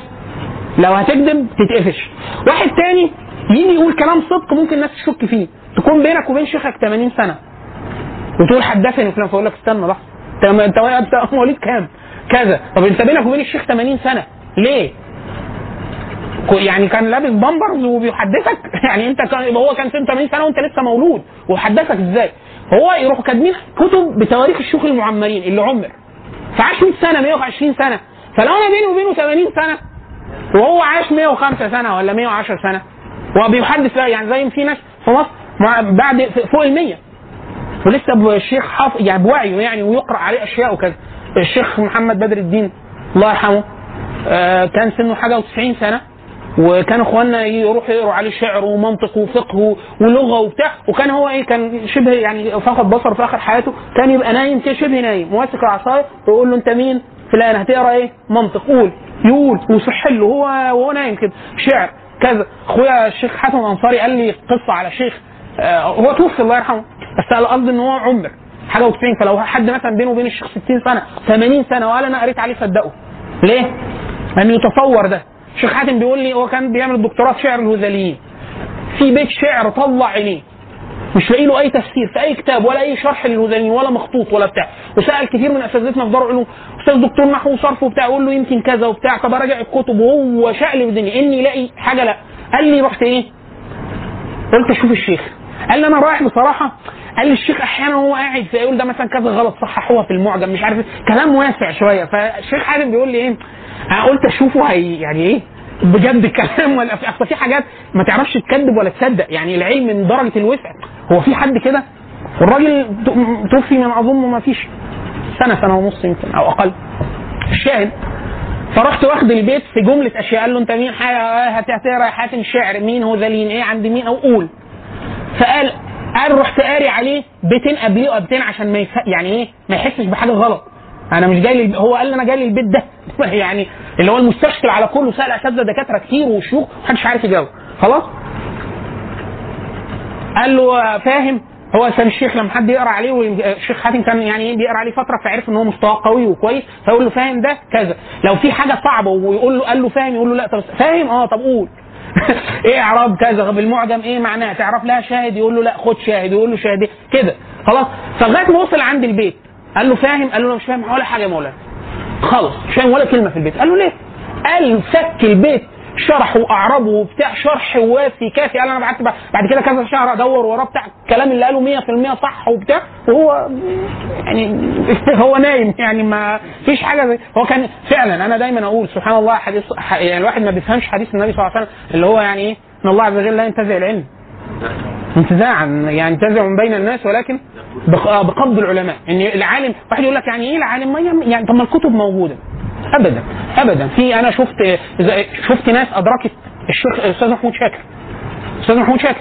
أستاذ محمود شاكر كتير في كتبه لدرجة إن واحد جمعهم بعد كده في كتاب اسمه معجم الأستاذ محمود شاكر والمعجم ناقص. يعني كمان ناقص. اللي هو الاستاذ محمود شاكر وهو في الكتاب أي كتاب من كتبه التفسير تحقيق تفسير تحقيق ديوان شعر بتاع يقول لك وهذا مما أخلت به معاجم اللغة العربية. يعني إيه؟ يعني كل المعاجم اللفظة دي مش موجودة وده معناها الصح ومش موجودة في المعجم.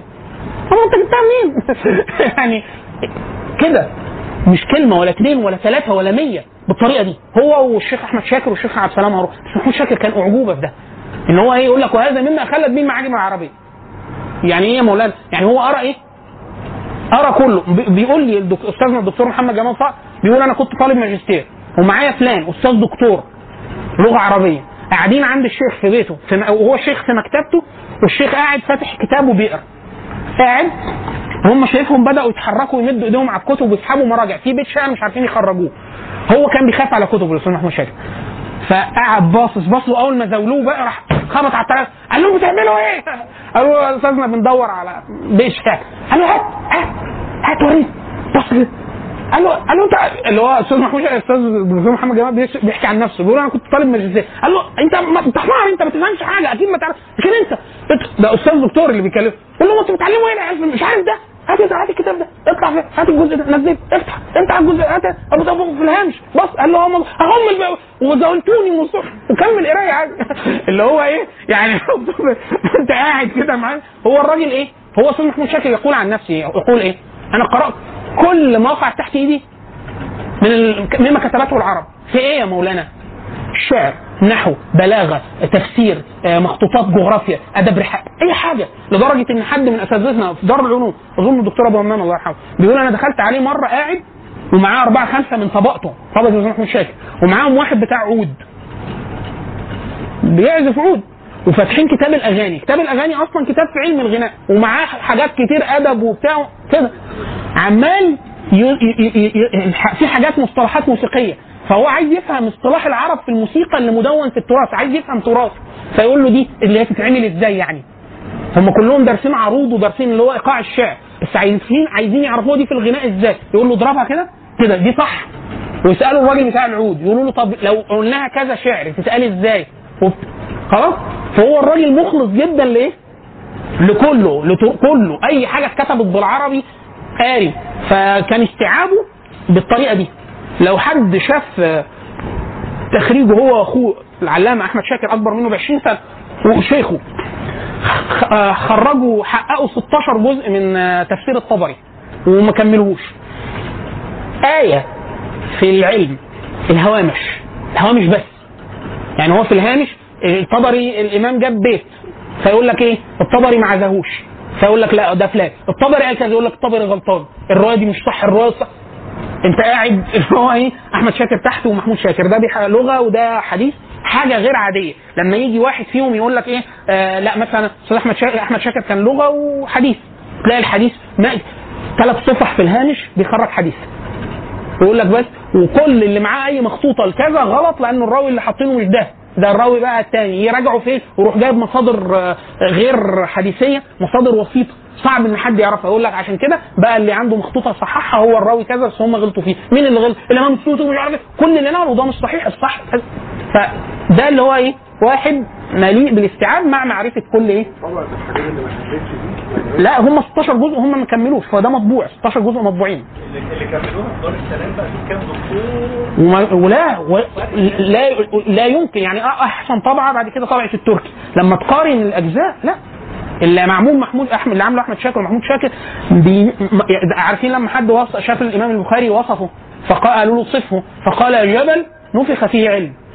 يعني أكنك جبل وكبيت عليه علم. فلما تشوف الهوامش اللي معمولة في الت... لا لا حاجة تانية خالص. الثاني بي إيه بيحقق كتاب ويشكله وبتاع وبتاع. لكن الثاني بيت قايله الطبري يقول لك الرواية دي مش صحيحة الرواية الصحيحه كذا كذا كذا. لما واحد يكون متأخر ويخطئ الطبري لا إيده طايلة. دار المعارف. موجودة بدايه طيب نرجع تاني. آه، الحاجة اللي كان بيقول عليها اخو آه، أستاذنا اللي هي فكرة إيه؟ أحيانا بيسموها إيه تاريخ الأوائل أو الأفراد أو أي حاجة استثنائية. الأفراد أحيانا في الحديث يقول لك إيه؟ مثلا راوي صحابي ليه حديث واحد. مثلا تابعي ليه حديث واحد. آه، امرأة ليها حديث واحد. مش عارف الحاجات الإيه؟ المفردة أو أحيانا في حاجات الناس بتألف في الأوائل. يقول لك أول من قال كذا أول من كتب في كذا أول مش عارف يؤرخوا للأوائل. إيه ميزه ال- الحاجات ال- الحاجات المفردة ليه أهميتها يعني؟ إن في واحد يقول لك فلان مش صحابي؟ آه يلا نكذب عليه. يروح إيه؟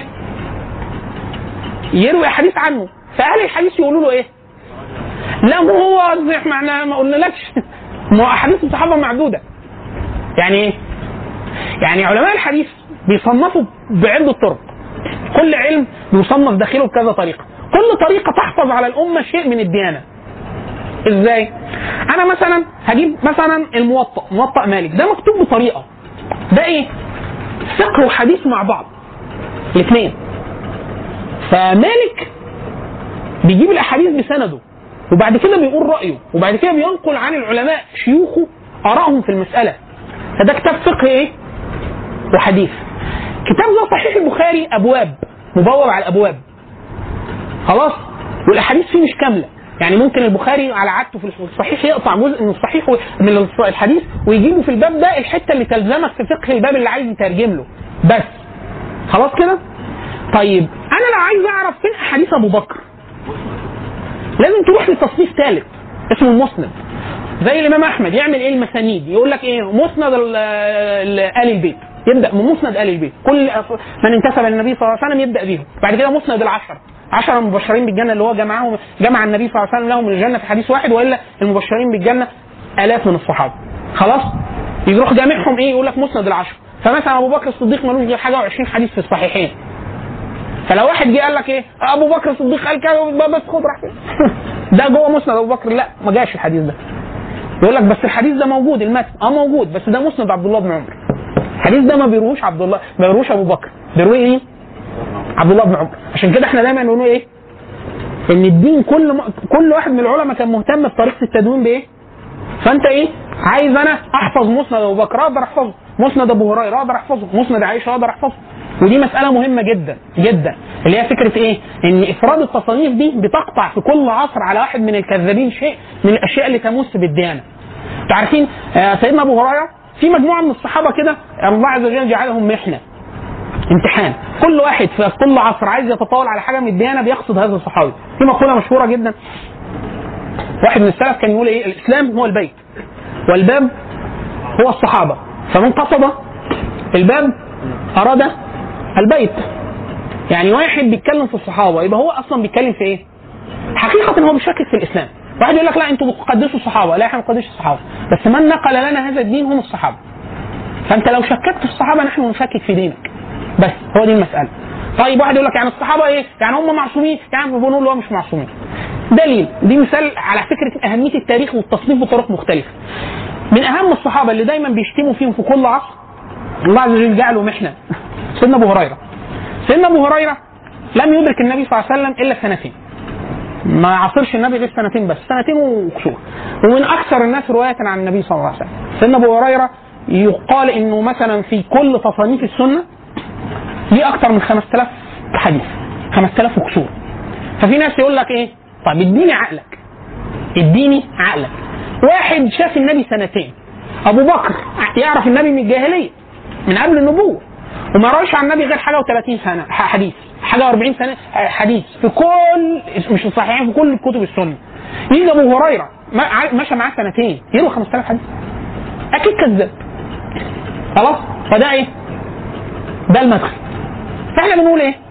طريقة التصانيف المختلفة تقطع على كل كذاب دعواه في في الإسلام. بنرد رد الأول رد متخصص شوية. بنقول إيه؟ بنقول هذه الأحاديث ال 5000 هم مش 5000 ده مكررات. في احاديث مكررة. لو شلت المكرر يبقوا 2000 وحاجة. ده واحد. اثنين إن ابو سيدنا أبو هريرة لو عرض مسنده على مسند بقية الصحابة أبو هريرة هيجيب الأحاديث منين؟ يا إما سمعها من النبي يا إما سأل الصحابة. خلاص؟ فلو هو سأل صحابي واثنين وثلاثة وقالوا له النبي قال كذا فهيقول قال رسول الله صلى الله عليه وسلم كذا. خلاص؟ وهيسقط الصحابي وده ما فيهوش مشكلة عند أهل الحديث لأن الصحابة كلهم عدول عند أهل السنة. يعني لا يكذبوا على النبي صلى الله عليه وسلم في الدين. خلاص؟ فهو إيه؟ واحد اسمه الإمام الشيخ الأعظمي عمل رسالة لطيفة جدا. قال لك طب ما نشوف الجماعة الكذابين قصدي الجماعة المتسائلين دول ونعمل لهم إيه الحاجة اللي مريحاهم. راح جاب أحاديث سيدنا أبو هريرة وحطها في عمود. وجاب كل مسانيد مسانيد الصحابة جنبه. مسند أبو بكر مسند عمر مسند كل حديث يروي أبو هريرة يدور عليه ليه إسناد تاني. لما يلاقي له إسناد تاني من صحابي أو اثنين أو ثلاثة أو أربعة يروح صدمه من عند أبو هريرة. يقول لك يا عم مش عايزين حديث ده من ناحية أبو هريرة. أنت بدايك أبو هريرة؟ يروح إيه؟ شايل الحديث. قاعد يشيل يشيل يشيل يشيل. بقوا كام حديث اللي انفرد بيهم أبو هريرة؟ 132 حديث.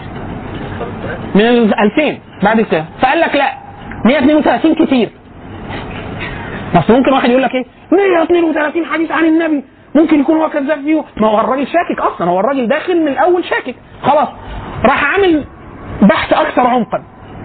ليه إن ال 130 حديث ال 32 يشترك معاه عدد ضخم جدا من الصحابة عند التدوير في بعض في بقية كتب السنة.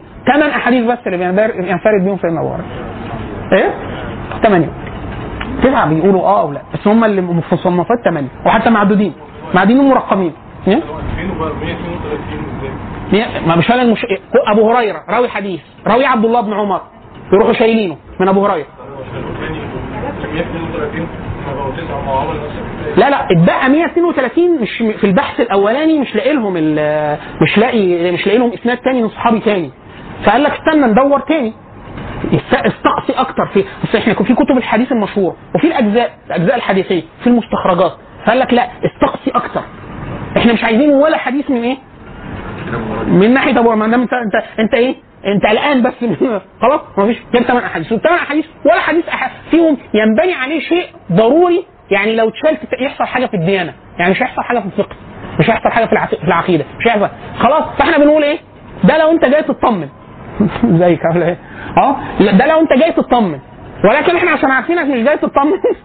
خلاص كل من شكك فيه عدالة الصحابة أو اتهامهم بالكذب إما فاسق أو كافر. عشان بس إيه؟ نريحه. لكن إحنا الأول بنرد إيه؟ من الأول؟ من باب الاستيثاق. هو بيقول لك إيه؟ أنا عايز أضمن. فإحنا بنقول له إيه؟ هنضمن لك حاضر. وبعد كده هنشوف أنت كنت جاي ليه. بمناسبة النقطة اللي حضرتك بتتكلم فيها. في قاعدة أنا أعرفها يعني إن هو القرآن أو أي حاجة في الدين حاجات على الرسول صلى الله عليه وسلم إحنا بنفهمها بذهن الصحابة. هو ابن هم الأصل اللي بناخد منها اللي أنا بلاحظه بعد كده في الفترات المحدثة يعني إن بيكون في تصانيف كتيرة وشروحات كتيرة ما كانش في حاجة منها الصحابة نفسهم كانوا بيعملوها أو بيهتموا بالإفراد ده كله. زي يعني مثلا ال- مثال في علم يعني. ال- الشروحات بتاعه الأحاديث مثلا الفروع بتاعه الفقه حاجات كتير. آه أنا عارف إن في حاجات علشان دخل ناس كتيرة في الإسلام مش عارفين لغة عربية مش عارفين الحاجات دي فعشان نعرفهم. بس الاهتمام بالتفاصيل العميقة جدا تمام. دي ما كانتش موجودة. الس- الس- السؤال هنا عشان اخوانا لو ورا لو مش سامعين.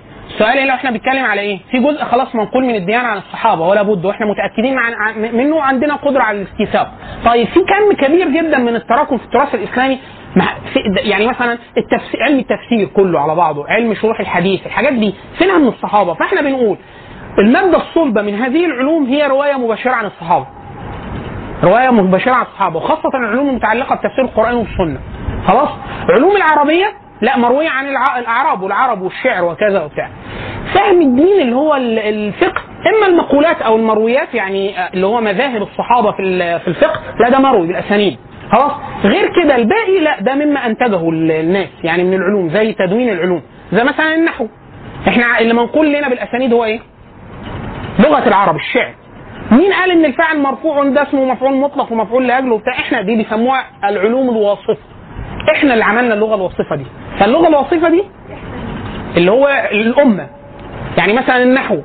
النحو. من الخليل بن أحمد وسيبويه وبتاع هو اللي سمى ده مفعول به. هو ده اللي سمى فاعل. ده اللي سمى مسند. مسند إليه.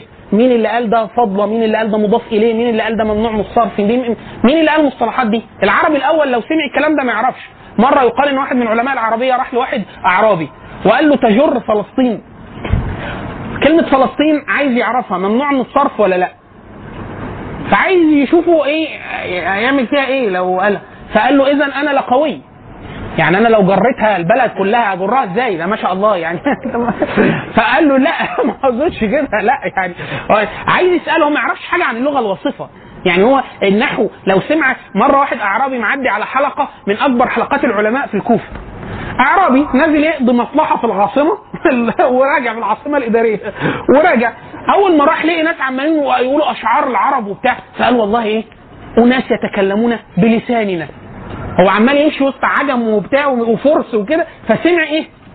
شعر عربي زي اللي بيقولوا أخوه الشتيمه اللي بيشتموها ببعض وبتاع. انت عارف بتحن لما تسمع. راح بدأوا إيه؟ خلصوا الشعر وبدأوا يتكلموا نحو وصرف والثلاثي المضاعف والسالم وبتاع. بس. وقال اخواننا يتكلمون بلساننا في لساننا بغير لساننا. ده مش كلام ده. ده مش كلام بني آدمين اللي أنت بتقول. فده كله إحنا بنسميه اللغة الوصفة. اللغة الوصفة دي دي إضافة. مين اللي اضافها إحنا. إحنا يعني مين السؤال بتاع اللي هو إيه؟ المشتغلين اللي مشتغل بالعلم في كل حتة. بتاع الصرف أضاف حاجة. بتاع التجويد أضاف حاجة. بتاع مش عارف إيه. فين الجا... آه فين الجانب ال- الحسن؟ الاصطلاح. إن إحنا بنصطلح على شيء. إحنا سمينا المفعول به ما فيش مش عيب ولا حرام ان إحنا نسمي المفعول به بالرغم ان ما فيش حد من السلف سماه مفعول به. خلاص؟ لكن فين الم... الم... المذموم؟ إضافة أشياء على الديانة؟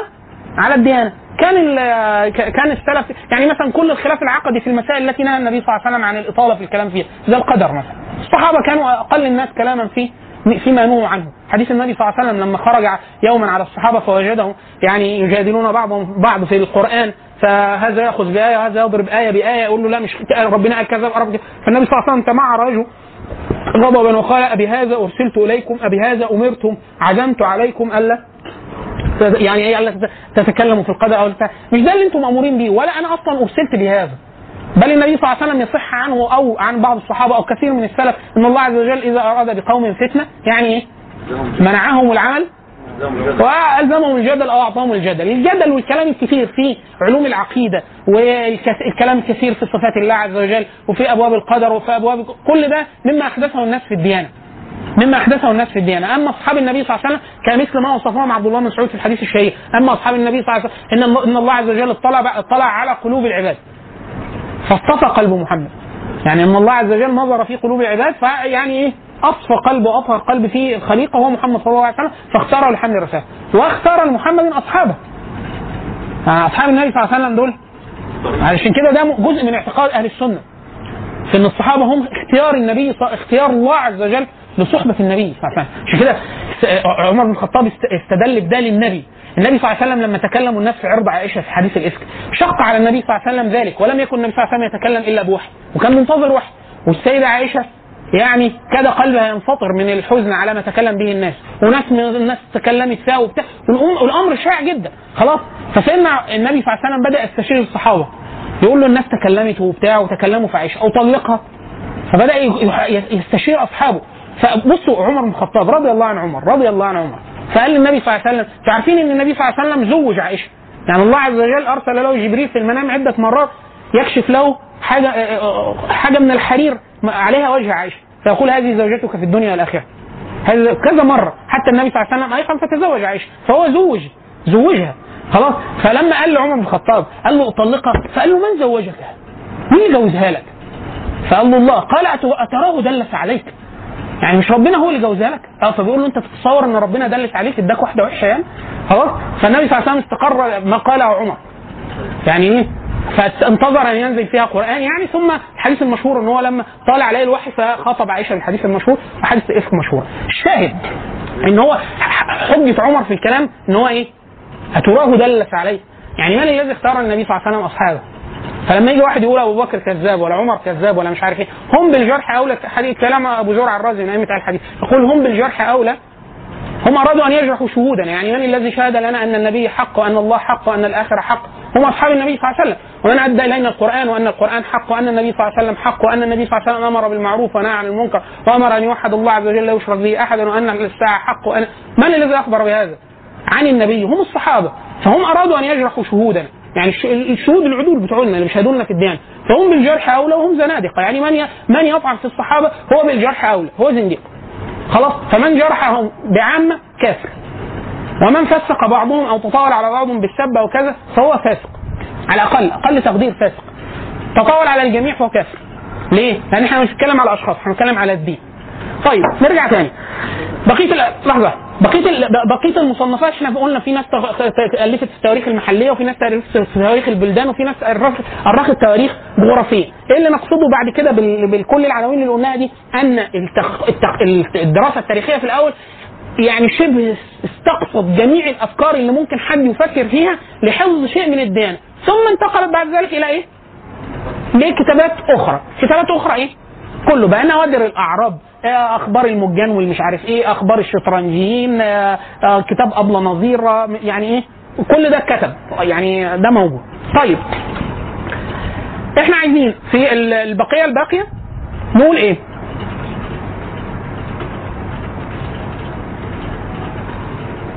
حاجة عن أنواع المؤرخين وحاجة عن المقصود بفلسفة التاريخ. في ناس بيقولوا الكلمة اللي إحنا كنا ابتدينا نتكلم عنها. إيه الفرق بين التاريخ وتفسير التاريخ؟ أنا بقول ان غزوة بدر حصلت سنة مثلا 2 هجري المسلمين انتصروا فيها على الكفار والله عز وجل يعني إيه آه، نصر عبده وهذا وعز جنده وهزم الكفار. خلاص ماشي. طب ليه المسلمين كسبوا؟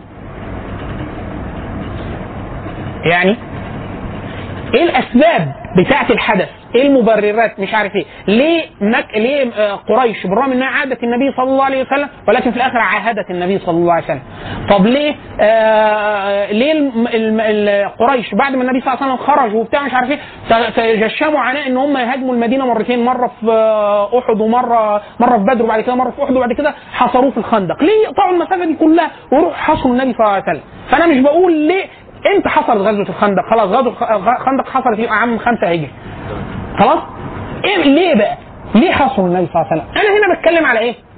على تفسير التاريخ. فهنا في ناس بتقول إيه؟ لما أجي اتكلم عن تاريخ أنا بتكلم عن إيه؟ إحنا قلنا ثلاث أركان. إنسان زمان مكان خلاص؟ طيب انت قول اللي انت بتقوله تاريخ؟ في ناس بتقول إيه بقى؟ عندنا طرفين لطاف جدا طرفين نقيض واحد بيقول مستحيل نأرخ لأي شيء. يلا. قفلنا العلم يلا نروح اصل ما فيش ليه ما في ليه ممكن ما نقرخش بيقول إحنا دلوقتي قاعدين في القاعة دي بعد ما مشينا بثلاث ساعات عايزين واحد يوصف لنا اللي حصل يعني إيه اللي وصف لنا اللي حصل؟ يعني الناس كانت لابسة إيه؟ الجو كان حر ولا حلو ومش عارف إيه؟ إحنا قلنا إيه؟ المحاضرة قال إيه؟ الكلام ده اتسجل إزاي؟ شكل القاعة الجو كل ده فده التاريخ. ده التاريخ اللي حصل. واحد يقول لك مستحيل الوصول لكم هذه الجزئيات فالتاريخ مستحيل. خلاص؟ في واحد بيقول إيه؟ بيقول لا التاريخ ممكن ممكن ليه؟ إحنا مش محتاجين نعرف كل التفاصيل دي عشان نعرف اللي حصل. يعني إحنا مثلا لو لقينا حد كان فاتح موبايله ومسجل ولا مش عارف جبنا حد هنا مسجل وجبنا الشرايح ما إحنا هنجمع الوثائق ونقابل خمسة ستة من اللي حضروا وناخد منهم روايات وإن كانت متضاربة نقدر نوصل لإيه؟ قدر عام متفق عليه نقدر نقول إن ده إيه؟ حصل والباقي نقدر نوجهه ونقول حصل ما حصلش يمكن ما يمكنش وهكذا ففي ناس بتقول إيه؟ لا التاريخ ممكن ولكن يجب التفريق ما بين الأحداث والتفسير المرفق مع الأحداث التفسير ده بتاعك أنت وده قابل للتغيير والن- والنقد وإعادة النظر ليه؟ لأن التفسير انت بنيه على أشياء هذه الأشياء ممكن تزيد. يعني إحنا مثلا كنا واحد بيقول لك أنا سجلت أول ثلاث دقائق في المحاضرة ومحاضرتين في النص ومحاضرتين في الآخر وثلاث دقائق في الآخر بعد خلاص وأرخنا قلنا والله في الغالب الراجل كان بيتكلم على التاريخ وهو بدأ الكلام كلمتين كذا ومش عارف الصوت قطع. وبعد كده لما قابلنا كذا حد قالوا في النص آه، جابوا سيرة الصحابة ومش عارف. كده إيه؟ كلام عام كده. ففي واحد بعد سنتين يقول لك آه مش المحاضرة الفلانية. طب أنا كنت مشغل الموبايل معايا أهو ادي خدوها الوثيقة الجديدة دي إيه؟ هتزود كتير جدا من التفسير الايه الملحق ب فإحنا تقريبا هم دايما يقولوا إيه؟ يقولوا في قدر ما قدر ما يمكن التيقن منه والباقي هنقول إن ده تفسير مرفق ب فاي عملية تاريخية. المفروض حاصله هتبقى إيه؟ حدث مرفق معه إيه؟ تفسير. مشكلتنا بقى في التفسير ده إنهم بيتأثر بحاجتين مهمين جدا. بنوع المؤرخ وفلسفة المؤرخ. نوع المؤرخ وفلسفة المؤرخ. إيه بقى نوع المؤرخ وفلسفة المؤرخ؟ دعكم من ال من ال- النقطتين اللي بعد إعادة البناء. أنا عايز أخش على نوع المؤرخ على طول. زي إيه انواع المؤرخ حبيبي اهوني دايما يقولوا إيه؟ في انواع مفضلة في المؤرخ وفي انواع رديئة من المؤرخ. احسن نوع من المؤرخ إيه؟ المؤرخ الجاهل. يعني إيه مؤرخ جاهل يعني يكون جاهل بالموضوع اللي هيأرخ له. يعني أنا مثلا في احداث حصلت في مصر من بعد 2011 احداث الشغب اللي حصلت في مصر في 2011 خلاص أنا عايز اؤرخ لها. خلاص فانا أحسن حاجة أعمل إيه؟ لو جبت واحد مصري أكيد ليه توجه. يعني هو واخد موقف من الأحداث. في واحد شايفها كان غزو من كائنات فضائية وربنا أنقذنا منه. في حد شايف إن هو تحالف كل القوى العظمى مش عارف هم متحالفين ليه. إحنا مش محتاجين أي تحالف. لكن هم كانوا متحالفين. خلاص وبتاع. وفي ناس شايفة إن تركيا مع إيران مع كائنات فضائية برضو وهكذا. طيب فين التفسير الصح؟ التفسير الصح. دي كلها إيه؟ دي أنا أجيب أنا أجيب لكم مؤرخ فرنساوي. الراجل ده لا من ديني ولا من دينك.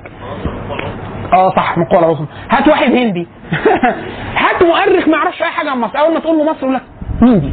أنا قابلت مرة أول مرة كنت اتصدم في مصر.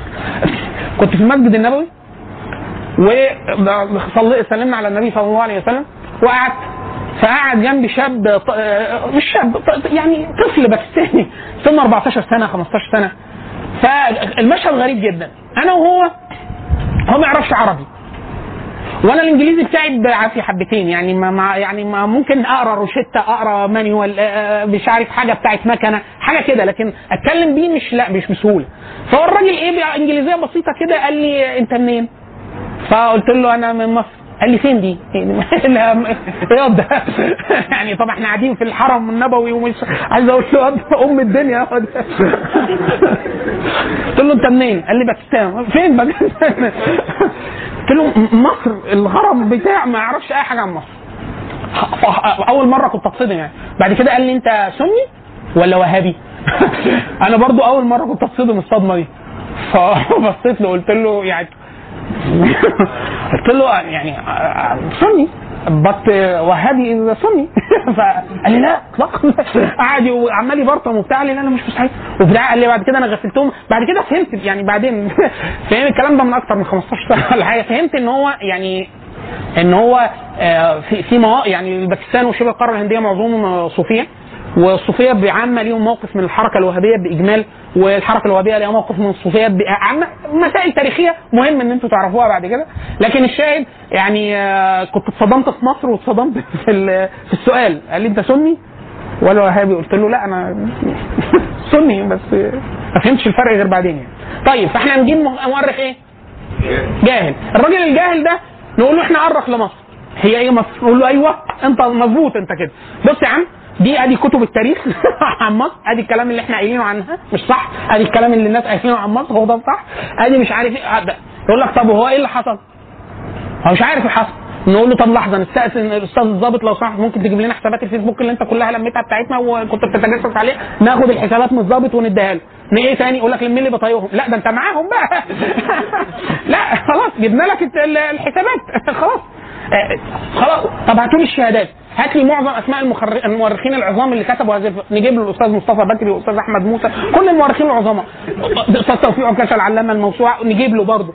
كل الناس دي لازم نجيبها له آه كل البرامج كل التسجيلات الصوتية كل التسجيلات الفيديوهيه الفيديوهات وبتاع. بعد ما نجيبها نسيبه بقى 10 سنين يقعد في الم... الكلام كله عكس بعضه. في الآخر هو هيطلع لنا إيه؟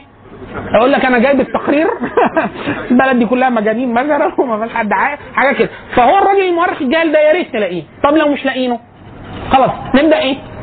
نصطدم بايه انواع أخرى من المؤرخين. الأنواع دول إيه أهمية إن حضراتكم تعرفوهم؟ إن أنت حضرتك لو بتحاول تدور على مؤرخ الأول دور على واحد. يعني مثلا أنا عايز أقرأ عن تاريخ حرب 73 أقرأ المؤرخ مصري؟ لا.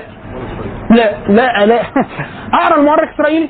برضه لا. وإن كان أوثق من الأولاني بس ماشي. طيب أقرأ مؤرخ أمريكي؟ م- م- لا متورط ده. طب ما نجيب واحد فرنساوي واحد إنجليزي واحد أجيب واحد إيه ليه؟ لأنه جاهل. جاهل يعني إيه؟ راجل مش عارف إيه القضية. يعني يعني مرة عملوا إحصاء آه، حاجة و60% من العينة اللي شملتهم إحصاء كلهم صحفيين وأكاديميين في بريطانيا. عن إيه الخلاف الإسرائيلي الفلسطيني؟ قال لك ده خلاف ما بين دولتين على شريط حدودي. يعني هو ما مرة استبانة عن جنود. أمريكا استبانة جوه أمريكا العراق في أنهي قارة ساعتها العراق أمريكا كان لها 300 ألف مجند في أمريكا قالوا في أفريقيا فإحنا أيوه عايزين هم قصدي الجاهل ما- ده مش عارف أي حاجة عن المنطقة ولا التاني. جورج دبليو بوش قعد طول سنوات حكمه بيغلط بين ايراق و... يعني أنت عارفين ايراق إيران الاثنين شبه بعض عارف أحمد زي الحاج محمد الاثنين مع بعض ما بيعرفش من بعض يعني هو إحنا هنضرب العراق لا يا فندم هنضرب إيران؟ إيران إيران. يعني ده دولة هتتضرب. خلاص؟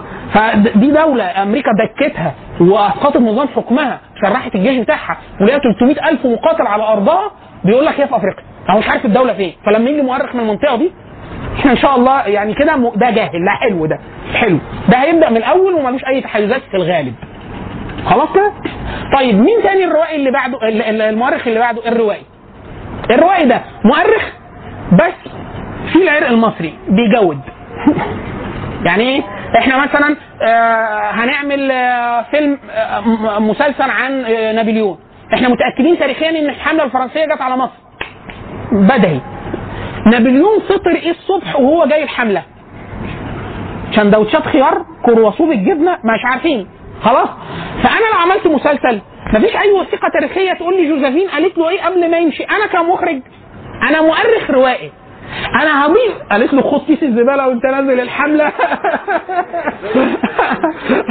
أو ما تنساش الدواء وإلا هتتنفخ. للتقطيم يا نابولي. لا كل المسلسلات التاريخية فهي بيضيف إضافات. الإضافات دي بتؤثر أي شيء في مسار التاريخ؟ لا هي تجويدة. يعني مسلسل دراما بتاع. لكن ما بتاثرش هو ده اسمه المؤرخ إيه؟ الروائي. يعني هو بيضيف أشياء ولا تغير في إيه؟ يعني هو لو ضرب خيار بالجبنة ضرب كرواسون بالشوكولاتة مش هتفرق. الحملة جت وخدوا الحاجات ومشوا يعني برضه مش هتفرق. خلاص طيب. ده الروائي. في واحد تاني؟ هو روائي. بس ذاكرته بعافيه حبتين. اللي إحنا أحيانا بنسميه البستاني. اللي هو مصاب بالإعراض والتناسي. إيه الإعراض والتناسي؟ اللي هو بيفتكر لما بيحب وبينسى لما بيحب. إزاي؟ يعني مؤرخ مصري. مثلا عايزين نقول له إيه؟ احكي لنا تاريخ مصر من سنة 56 خلاص؟ فتلاقيه إيه بيقطع. يعني يقول لك إيه؟ هم هاجمونا. في 56 مين؟ فرنسا وبريطانيا وإسرائيل. وبعد كده إحنا ضربناهم في القناة. مين؟ فرنسا وبريطانيا. ما فين إسرائيل. إيه؟ هم خدوا سينا كلها في 56 طب إيه ده هو إيه اللي حصل؟ ينسى. يقول لك وبعد كده لما خدنا منهم سينا تاني إيه هم خدوها إمتى؟ ما يقولش. يعني إيه؟ يقول لك إحنا خدناها. رجعناها. طب لما رجعناها حصل أي تغير؟ ما يقولش. يعني إحنا مثلا كنا مانعين الملاحة في خليج العقبة قبل 56 بعد 56 من نتائج العدوان إن إحنا إسرائيل خدت حق الملاحة في خليج العقبة. إحنا بنقول كده؟ ما بنقولش نتناسى طب ما بتقولش ليه؟ ده ده مؤرخ هو ما بيكذبش. لكن إيه؟ بيفقد الذاكرة بس إيه؟ طواعية. يقعد ماشي يقول لك وإحنا كنا مبيتين المنطقة من المغرب وعاملين ومش عارف إيه وبعثنا قوات اليمن وشتمنا أمريكا شتمناها شتيمه جامده قوي كلام وحش قوي وبتاع. وإسرائيل يا لهوي أنت في أولاد في بنات ودانكم شتيمة جامده وبعد كده 67 اتنكسنا. 73 ده إيه في ست سنين فين في ست سنين في النص راحوا فين؟ يعني ضربناهم راحوا ضربونا كلام إيه؟ طب أنت ليه بتفقد الذاكرة هنا؟ طب هو إيه اللي حصل 67 بالظبط؟ آه،.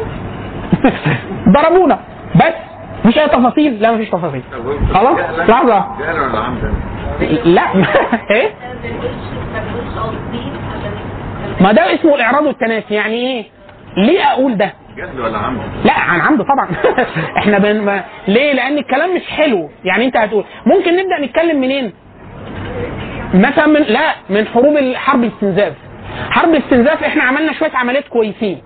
وهم عملوا شوية عمليات كويسين. فاحنا إيه؟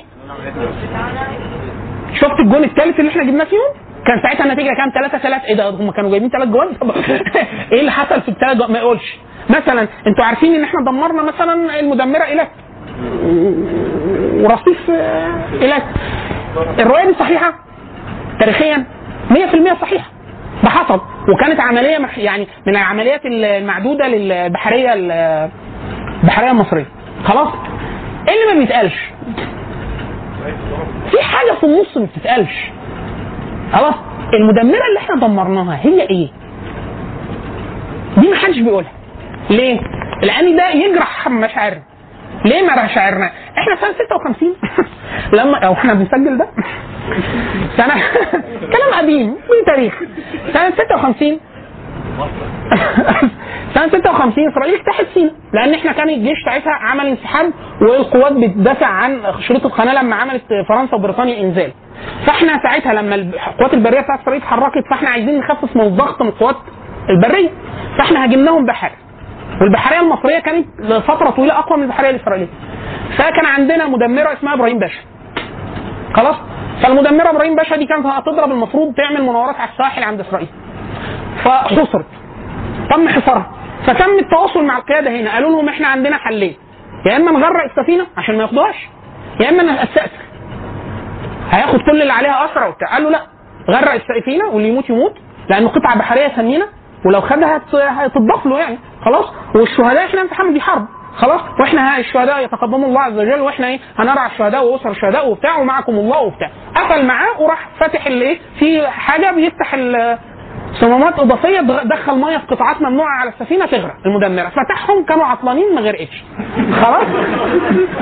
فاستؤثر فخدوا السفينة. ده محدش بيقوله. خدوا السفينة. لقوها ممتازة.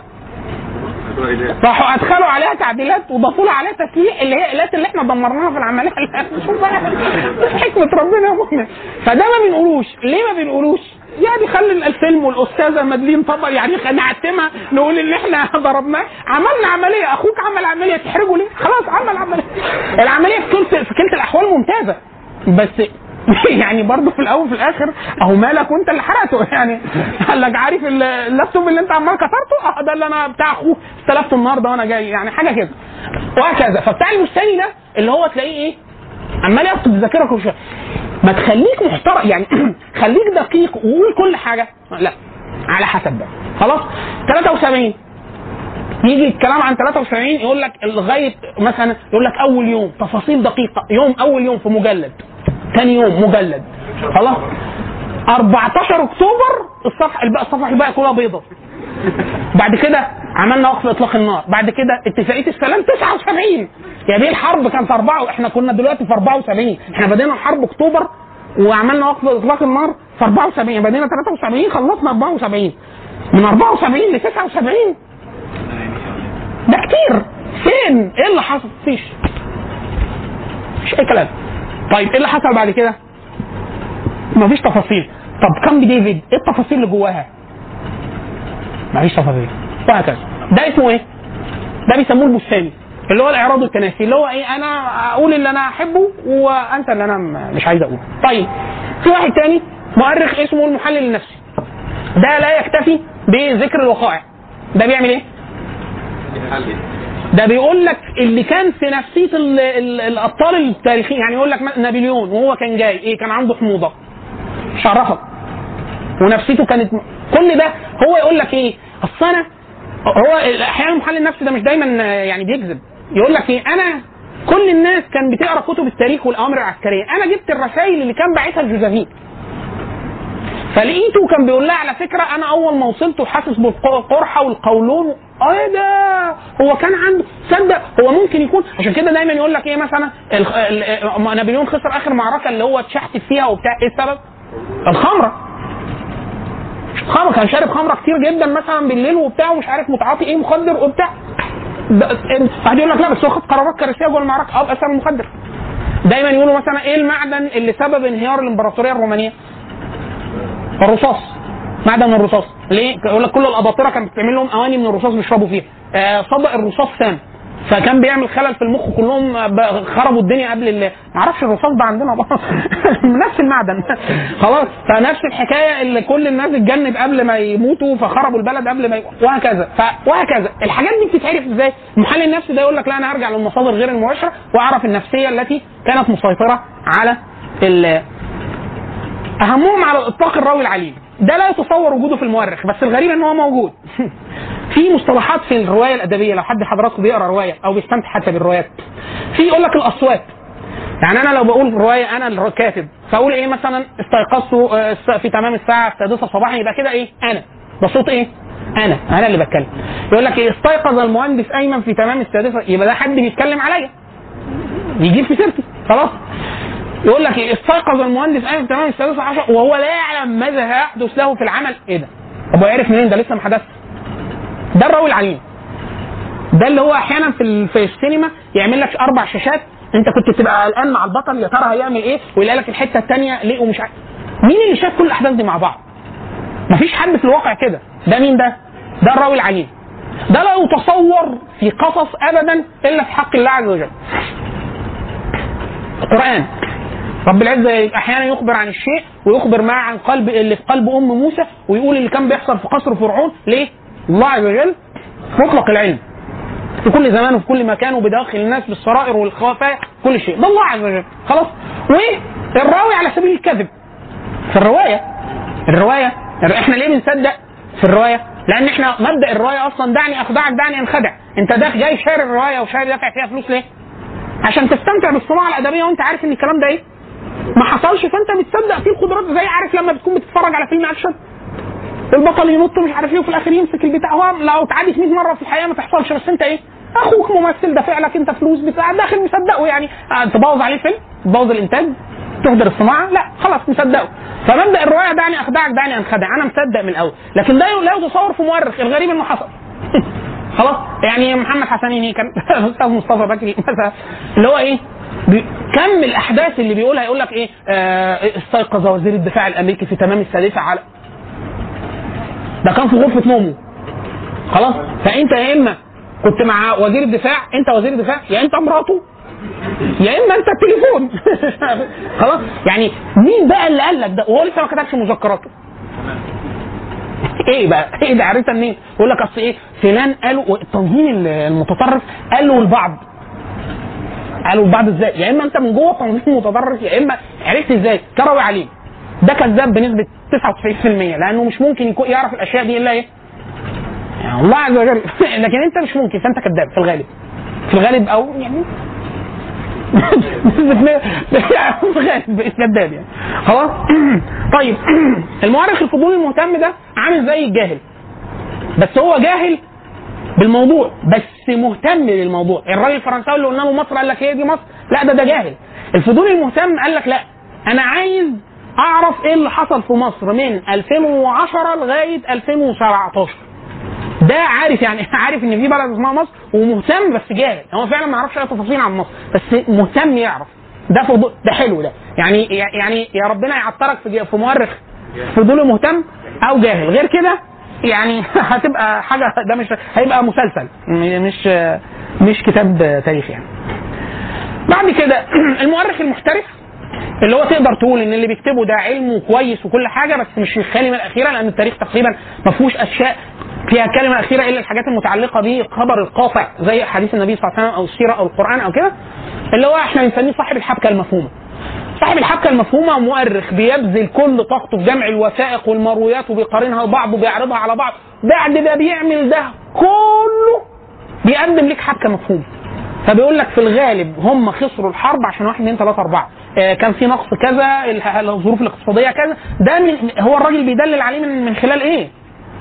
من خلال الوثائق اللي قراها وهو احالك على الوثائق وقال لك أنا قريت من كذا وبتاع. خلاص؟ فده صاحب حبكة مفهوم هل اللي بيقوله ده 100% صح؟ لا بس هو تحرى كل الوسائل الموضوعية البحثية اللي تمكنه من إن هو يكتب تاريخ نقدر نقول عليه إن هو إيه؟ نتقال عليه إن هو ده علم تاريخ أو كتابة تاريخية على الأقل محترمة. نقدر وممكن بعد كده نقول له أنت غلطان. بس غلطان مش كذاب ولا ملفق ولا صاحب هوى ولا عندك اعراض وتناسي ولا جالك آه، خرف الشيخوخة بمزاجك ولا حاجة كده.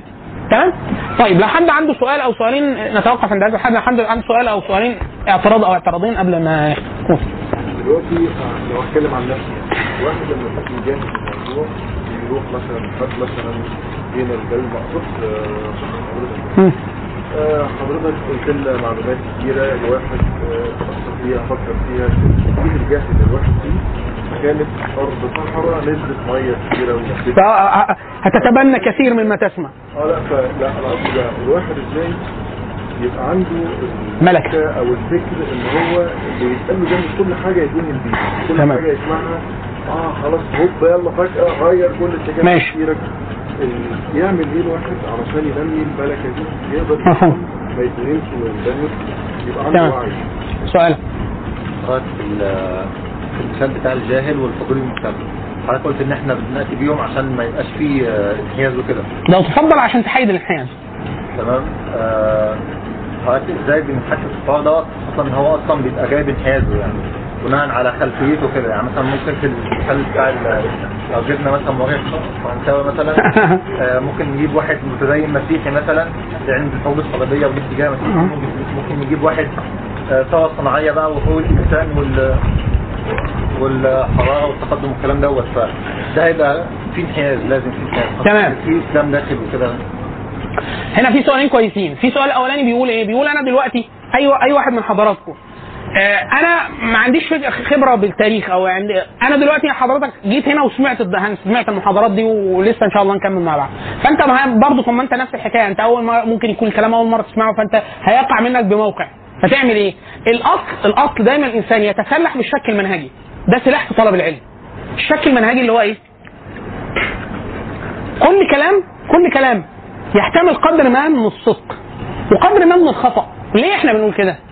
عشان ما تسلمش بحاجة. اللي إحنا بنعمله انت حاليا في مح... في في مراحل التعلم. مش انت اتعلمت. يعني أنا اللي قلت لك ده معلومة. انت واجبك إيه؟ إن أنت تدور على صحة المعلومة. عشان كده إحنا دايما بنقول إيه؟ إن إحنا كل الكلام اللي إحنا هنقوله هنحيلك لمراجع. في قائمة في الآخر هتبقى معاكم كده؟ قائمة اسمها قائمة القراءة المنهجية التاريخية. كل العناوين اللي فيها لمؤرخين مختلفين. وإحنا بعد ما نعرف المناهج اللي هي بتاعت الفلسفات هتعرف إن ده منهجه غير ده غير ده. ليه؟ عشان أنت تتعرف تفهم وتتعلم إن أنت تسمع الحدث التاريخي من راوي واثنين وثلاثة ومن مؤرخ واثنين وثلاثة وتبقى عارف إن ده ماركسي وده آه، ناصري وده إسلامي وده مش عارف إيه. عشان في الآخر تقدر يبقى عندك ملكة اللي بيسموها ملكة النقد التاريخي. إن أقدر أقول آه ده بيقول كذا وده بيقول كذا وده بيقول كذا اللي متفقين عليه في الغالب كلهم كذا المساحه اللي محل شك كذا كذا كذا وهكذا. دي بتيجي مع الوقت وتنوع القراءات. تنوع القراءات. أما فكرة التحيز اللي بيقول عليها أخونا دي إن هو فعلا مستحيل إن أنت تلاقي المؤرخ الجاهل المحض ده. ليه؟ لأن كل إنسان ليه تحيز ولا بد. يعني أنا لو راجل جبت الراجل الفرنساوي ده وطلع ما يعرفش حاجة عن مصر وهو مسيحي. في الآخر لما يؤرخ لحاجه من العالم الإسلامي عنده تحيزات ما ضد الإسلام حتى لو هو مش واعي بيها. خلاص؟ لكن إحنا بنقول إيه؟ إحنا بنقول بنحاول. فأنا ب... لما جي ألاقي مؤرخ واثنين وثلاثة لاربعه من جنسيات مختلفة وكتابات أكاديمية محكمة وبتاع وكلهم ما لهمش أغراض في الدراسة وبتاع نسبة الموثوقية بالدراسة بتزيد لكن مش درجة اليقين. يعني عشان كده إحنا بن- بنسميهم في الآخر لما أنا ألاقي الجاهل والفضول المهتم ده كاتب تاريخ هيطلع لي إيه؟ هيطلع لي صاحب الحبكة المفهومة. إن هو بيقول لي كلام يمكن الاستدلال عليه وممكن أدور وراه. يعني في واحد بيقول لي على فكرة أنا لقيت وثائق بتثبت كذا كذا كذا. أقول له يا سلام؟ تاهت ولقيناها فين الوثائق؟ يقول لك أصل كان هو سائق وكانت عند أمي وأمي سافرت راحت لعند خالتي. كذاب. كذاب. إيه؟ وامي آه نسيت وعملت عليها بطاطس أو لفت فيها طعمية والزيت وانت عارف. مفيش الكلام ده. يبقى أنت كده بتكذب. ليه؟ عشان كده إحنا بنقول صاحب الحبكة المفهومة. إيه أهميته؟ إن هو أقدر أتتبعه. يعني هو بيقول لي أدي الوثيقة. خلاص ادور وراك. لو ما لقيتهاش أو لقيتها زي ما انت بتقول نقراها. ولو أنا قريتها وطلع الكلام اللي انت قوله اناقشك فيه وهكذا. فلكن واحد منحدر منعدم التحيز لا ده تقريبا يستحيل في بالي الناس. لكن إحنا بنحاول نحيد اكبر كم من تحيزات الشخصية. اكبر كم؟ سؤالين من من البنات أو النساء. اتفضل.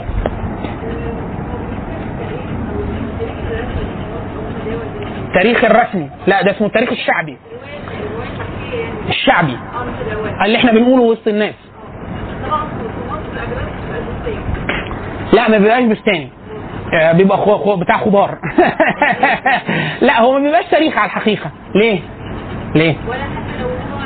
تق- تقريبا ولا حاجة تقريبا ولا حاجة ليه بقى؟ هنا في حالتنا ليه؟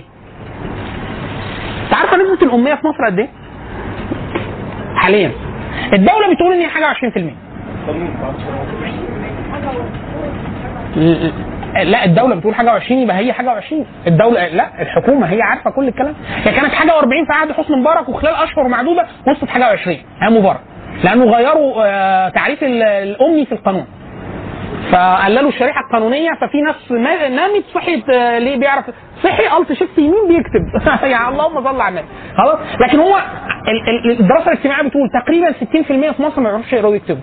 يعني تقريبا في لو إحنا قربنا نفسنا لأقرب 100 مليون آه، صحيح فإحنا 100 مليون. 60 مليون ما بيعرفش يقرا ويكتب. فال 60 مليون ما بيعرفش يقرا ويكتبوا. لو سألتهم عن أي شيء معدل الثقافة والوعي العام وبتاع هيبقى شكله إيه؟ معدل اطلاعهم على يعني إحنا حاليا مثلا معظم الناس اللي بتتعامل مع الفيسبوك مثلا أو الإنترنت ولا حد عنده قدرة على الاستيثاق من اللي هو إحنا بنسميه أحيانا إيه موثوقية النشر العلمي يعني ده خبر يقول لك أنت يقول لك أنا قريت على فكرة ال- البتنجان هيغلى مين اللي قال؟ مين اللي قال؟ يقول لك الجورنال قال كذا ده ملوش أكنه ملوش قيمة ليه؟ حاجة ملهاش موثوقية هيقول لك لا الحكومة في موقعها الرسمي أثبتت كذا برضه ملهاش. قصدي لا دي كده هتغلى كده كده الحاجة هتغلى ليه؟ دي حاجة رسمية خلاص آه وزارة التربية والتعليم مش عارف اعلنت كذا خلاص ده مصدر رسمي الناس بتقول كذا كذا كذا في الغالب التناقض ده ملوش أي قيمة ليه؟ لأن الناس لا عندها وعي نقدي ولا بتاع بل ال- البيئة المصرية يعني بيئة خصبة جدا لحاجة بيسموها في علم النفس العسكري أو الحرب النفسية اللي هي بيسموها إيه؟ آه، بيئة خصبة للإشاعات. يعني إحنا ممكن نطلع اي اشاعة آه، لدرجة ان مثلا حد كان عامل مرة زمان دراسة آه، أنتوا عارفين مش عارف في مصطلح في الحرب النفسية أو الحرب ال- آه، بيسموها علم النفس العسكري. اللي هو اشغال الرأي العام. فمثلا لو تفتكروا في وقت من الاوقات في مصر كده بالترتيب مثلا في عمارات كان فيها عفاريت في اسكندرية فترة والسلعوه ما تعرفيش الحيوان ده اختفى فين عارفة داروين كان هيبقى حزين جدا على هذا السلعوة. لا ليه أب ولا ليه أم ولا كمل ولا إد... السلعوة. فين السلعوة دلوقتي؟ هو الضابط اللي كان مسؤول عنها مشي. هي يعني هو بيلعب في أنهي نادي دلوقتي؟ محترف لأنهي نادي؟ راح برشلونة ريال مدريد لارسنال خلاص مشت السلعوة دي خلاص. ليه؟ بص الع... بص الديناصور بص السلعوة بص العصفورة. راحت. دي كانت إشاعة. إشاعة قوية وبتاع. واحد يقول لك بس ده حصل. ما هو مش لازم يكون سلعوه ممكن يكون كلب. ممكن يكون ثعلب ضبع بتاع. يقول لك بس هم صوروا حاجة. يعني لو قلت لك شفتي سلعوه انت هتعرفيها ما لهاش بطاقة. خلاص؟ إنفلونزا طيور. تفتكري حاجة زي كده؟ خنازير طيور زحالف بتاع. مفيش. راحت. إيه؟ سفاح المعادي سفاح المعادي سفاح مدينة نصر. في شوية حاجات راحت وطلعت. راحت خلاص. إيه اللي حصل؟ كان شيء معين بص عصفورة وراح خلاص كده؟ ففي كده. فالشعب اللي بيتم تناول الأشياء بهذه الطريقة وخاصة بعد شبكة التواصل الاجتماعي لا. هو تقريبا أي حاجة بيقول لك ما عدا السوفت وير بتاع بيقول لك بتاع العربيات هو الحاجة الكويسه هو بالبرنامج بتاع المطبات. عارفة برنامج المطبات؟ ال software هم الاثنين دول اصدق حاجتين في مصر. وما تصدقيش Google Maps برضه بيكذب.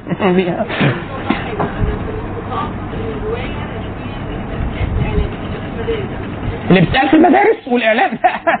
دي 100 ده عارفة فين الكذاب؟ اللي هو الراوي العليم. لا دي 100% تقريبا غلط. يعني آه يعني أنا مثلا اديك حاجة. يعني. في دكتور اسمه آه، قاسم عبد قاسم ده أستاذ تاريخ كبير في مصر. اللجنة اللي قامت بتحديث المناهج في مصر اللي وضعت المناهج التاريخية في مصر في الحقبة اللي كان بيتكلم عليها الكلام ده من 10 سنين يمكن أو أقل. ما فيهاش ولا واحد متخصص تاريخ في مصر. يعني مسؤول عن وضع التاريخ اللي هو بيشكل هويتنا الجماعية. يعني الغزوات الأساسية تفسيرنا للتاريخ الإسلامي تفسيرنا للتاريخ الفرعوني تاريخ مصر الحديث الثورات الانقلابات العهد الملكي العهد الثوري العهد الاشتراكي أي حاجة التاريخ الحالي. اللي حط مناهج التاريخ في مصر مش ولا متخصص تاريخ وصاحب هذه المقولة قاسم عبد القاسم هو أستاذ تاريخ كبير في مصر مؤرخ كبير وليه كتب ومشهور. خلاص؟ آه ف على ده. يعني الرواية اللي بتبقى محطوطة بتبقى رواية ملهاش أي صفة علمية. أي صفة علمية. من أصغر حدث لأكبر حدث. يعني من أول أحداث العهد الملكي و52. حرب 56 حرب 67 حرب 48 حرب 73 ولا من أي حاجة أي مصدر شرعي بيبقى حقيقي. ليه بقول لك مش حقيقي؟ لأن هو فيه انحيازات كتيرة جدا ما بيقدرش يقول الحقيقة. ما بيقدرش يقول الحقيقة. يعني مثلا أنا كان عندي آه آه حد شاف أي تسجيلات فيديو طويلة أطول من نص ساعة لمعارك مباشرة في حرب 73 طب هو أمريكا والاتحاد السوفيتي صوروا ده اقمار صناعيه صحيح؟ ولا حتى. ها؟ ولا 10 دقايق متصلين. ولا ولا هو في فيديوهات أصلا آه طبعا. أنا فاكر وافلام وأفلام طويلة. هو نفسه لا لا لا لا المشاهد اللي إحنا بنعلنها لا مش مش دقيقة لا مش حقيقية. لا لا هي في تصوير آه تصوير. الأمريكان مصورين مئات الساعات متصورين إسرائيل مصورين كتير جدا السوفيت مصورين كده إحنا بنعرض ده لا ليه؟ بالرغم إن إحنا الرواية الرسمية بتقول إن 73 دي المفروض إحنا بناخدوا إجازة ده ولا ما ناخدوش إجازة يبقى يبقى انتصار ما إحنا ما ناخدش إجازة ونكون خسرانين أكيد. خلاص؟ فهو إجازة وانتصار وبتاع. طب إحنا ليه مش مش كل مرة نفكر فكروا ونكد عليهم؟ يلا. طلع ما نقدرش. ليه؟ في حاجة. في راوي من الرواة دول هو اللي كاتب القصة. ليه؟ في حاجات ما نقدرش نقولها. ولو قلناها لا مش هتهزه مش هتهز صورة الحدث. هتردم الحدث. خلاص؟ ف وهكذا وهكذا يعني في-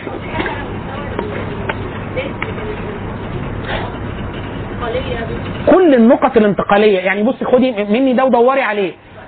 كل كل النقط الانتقالية في تاريخ مصر المدونة في الكتب تقريبا الغلط فيها يزيد عن نسبة 90% إما بشكل مباشر إما بسبب جهل الواضع اللي حاطط الكتاب نفسه يعني. خلاص. وده هنعرفه وإحنا. طيب نتوقف عند هذا الحد.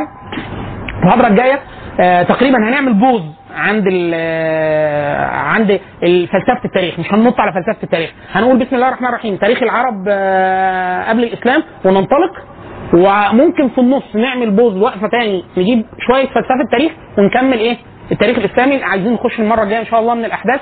آه المرة الجاية إن شاء الله هتبقى في الغالب أتمنى من حضراتكم إن تبقوا محضرين في الغالب آه قلمين. آه، قلم رصاص قلم جاف وأستيكة. لو قلم ملون أو لونين يبقى حلو قوي. ليه؟ لأن في الغالب هن... الآتي هيبقى كده. إن حضراتكم وأنتوا داخلين مثلا هتسلموا 10 ورقات 20 ورقة. في شوية ورق هيقول لك إيه؟ فيما تعلم ما تدورش على جوجل ما تفتحش حاجة قبل ما نبدأ كلام. أنت تتصور تتصور إن فين الحبشة؟ تتصور فين الطائف؟ لو بلدين فوق بعض فين مدينة؟ فين الطائف؟ فين الهند فين ماليزيا على الخريطة دي. حاجات كده. الأسئلة دي ملهاش دعوة اطلاقا. بأي اختبار. ده مش اختبار. ده عايزين قياس إيه مدى استفادتكم اللي إحنا هنقوله. خلاص؟ فأنت هتملى 10 خرايط بتاع وبتاع. هتعمل إيه؟ خلصت تمام؟ ارفع القلم. ما تغشش من زميلك. ما تبص. اللي هشوفه باصص في زميلي هدبس له دماغه في دماغ زميله حاجة كده. اقلب الورق وهنبدأ المحاضرة. بعد ما اخلص المحاضرة افتح نفس الخرايط. 10 تاني جداد. أنت هتاخدهم نسختين. نسخة غير اللي أنت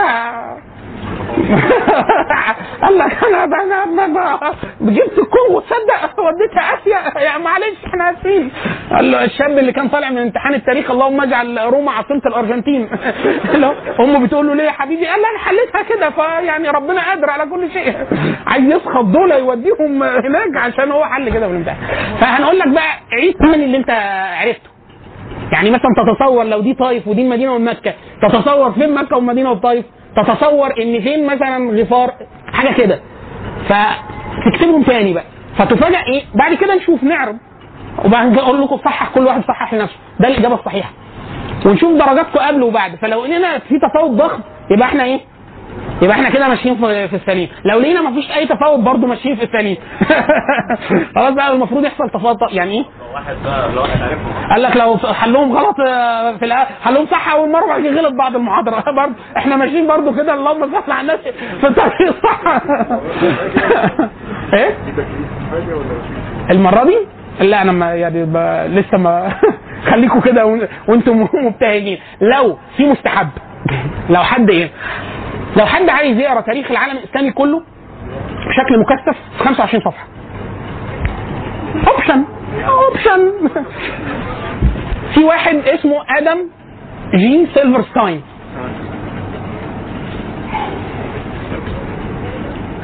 كتاب اسمه التاريخ الإسلامي سلسلة مقدمة قصيرة جدا. في سلسلة اسمها مقدمة قصيرة جدا. السلسلة دي سلسلة في كذا علم. طبعه هنداوي أو كلمات. ميزة هنداوي أو كلمات إن هم بيرفعوا كتبهم ببلاش فوق PDF على الإنترنت. الكتاب أنهي نسخة من مقدمة قصيره جدا؟ الكتاب اسمه التا- التاريخ الإسلامي. اسمه كده. خلاص؟ آدم جي أو جي يعني سيلفرستاين. سيلفرستاين.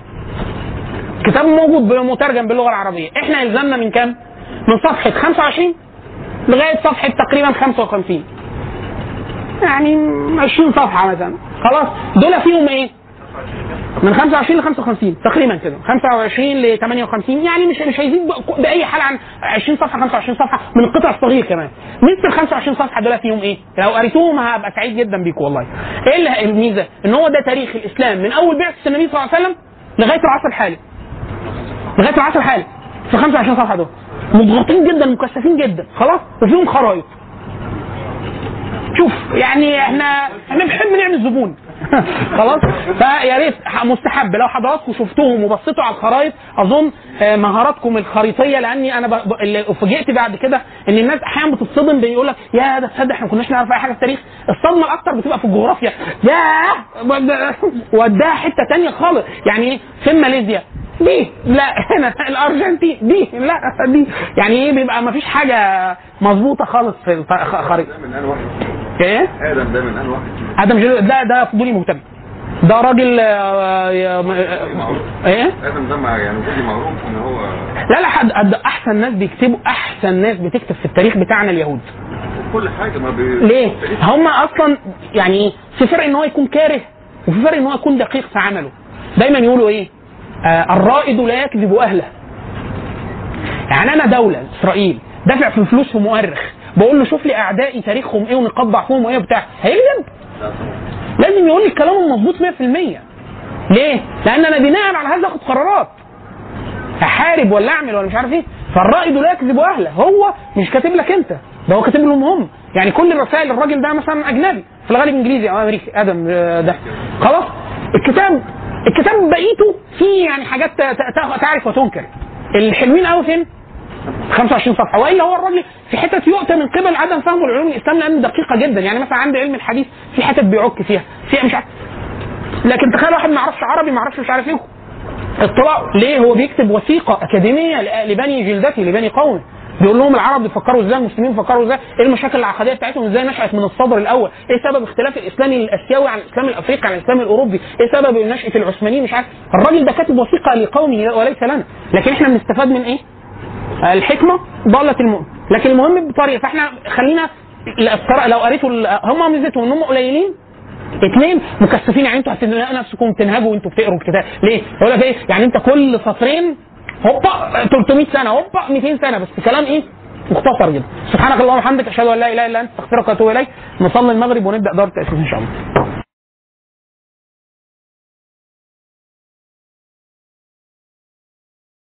هو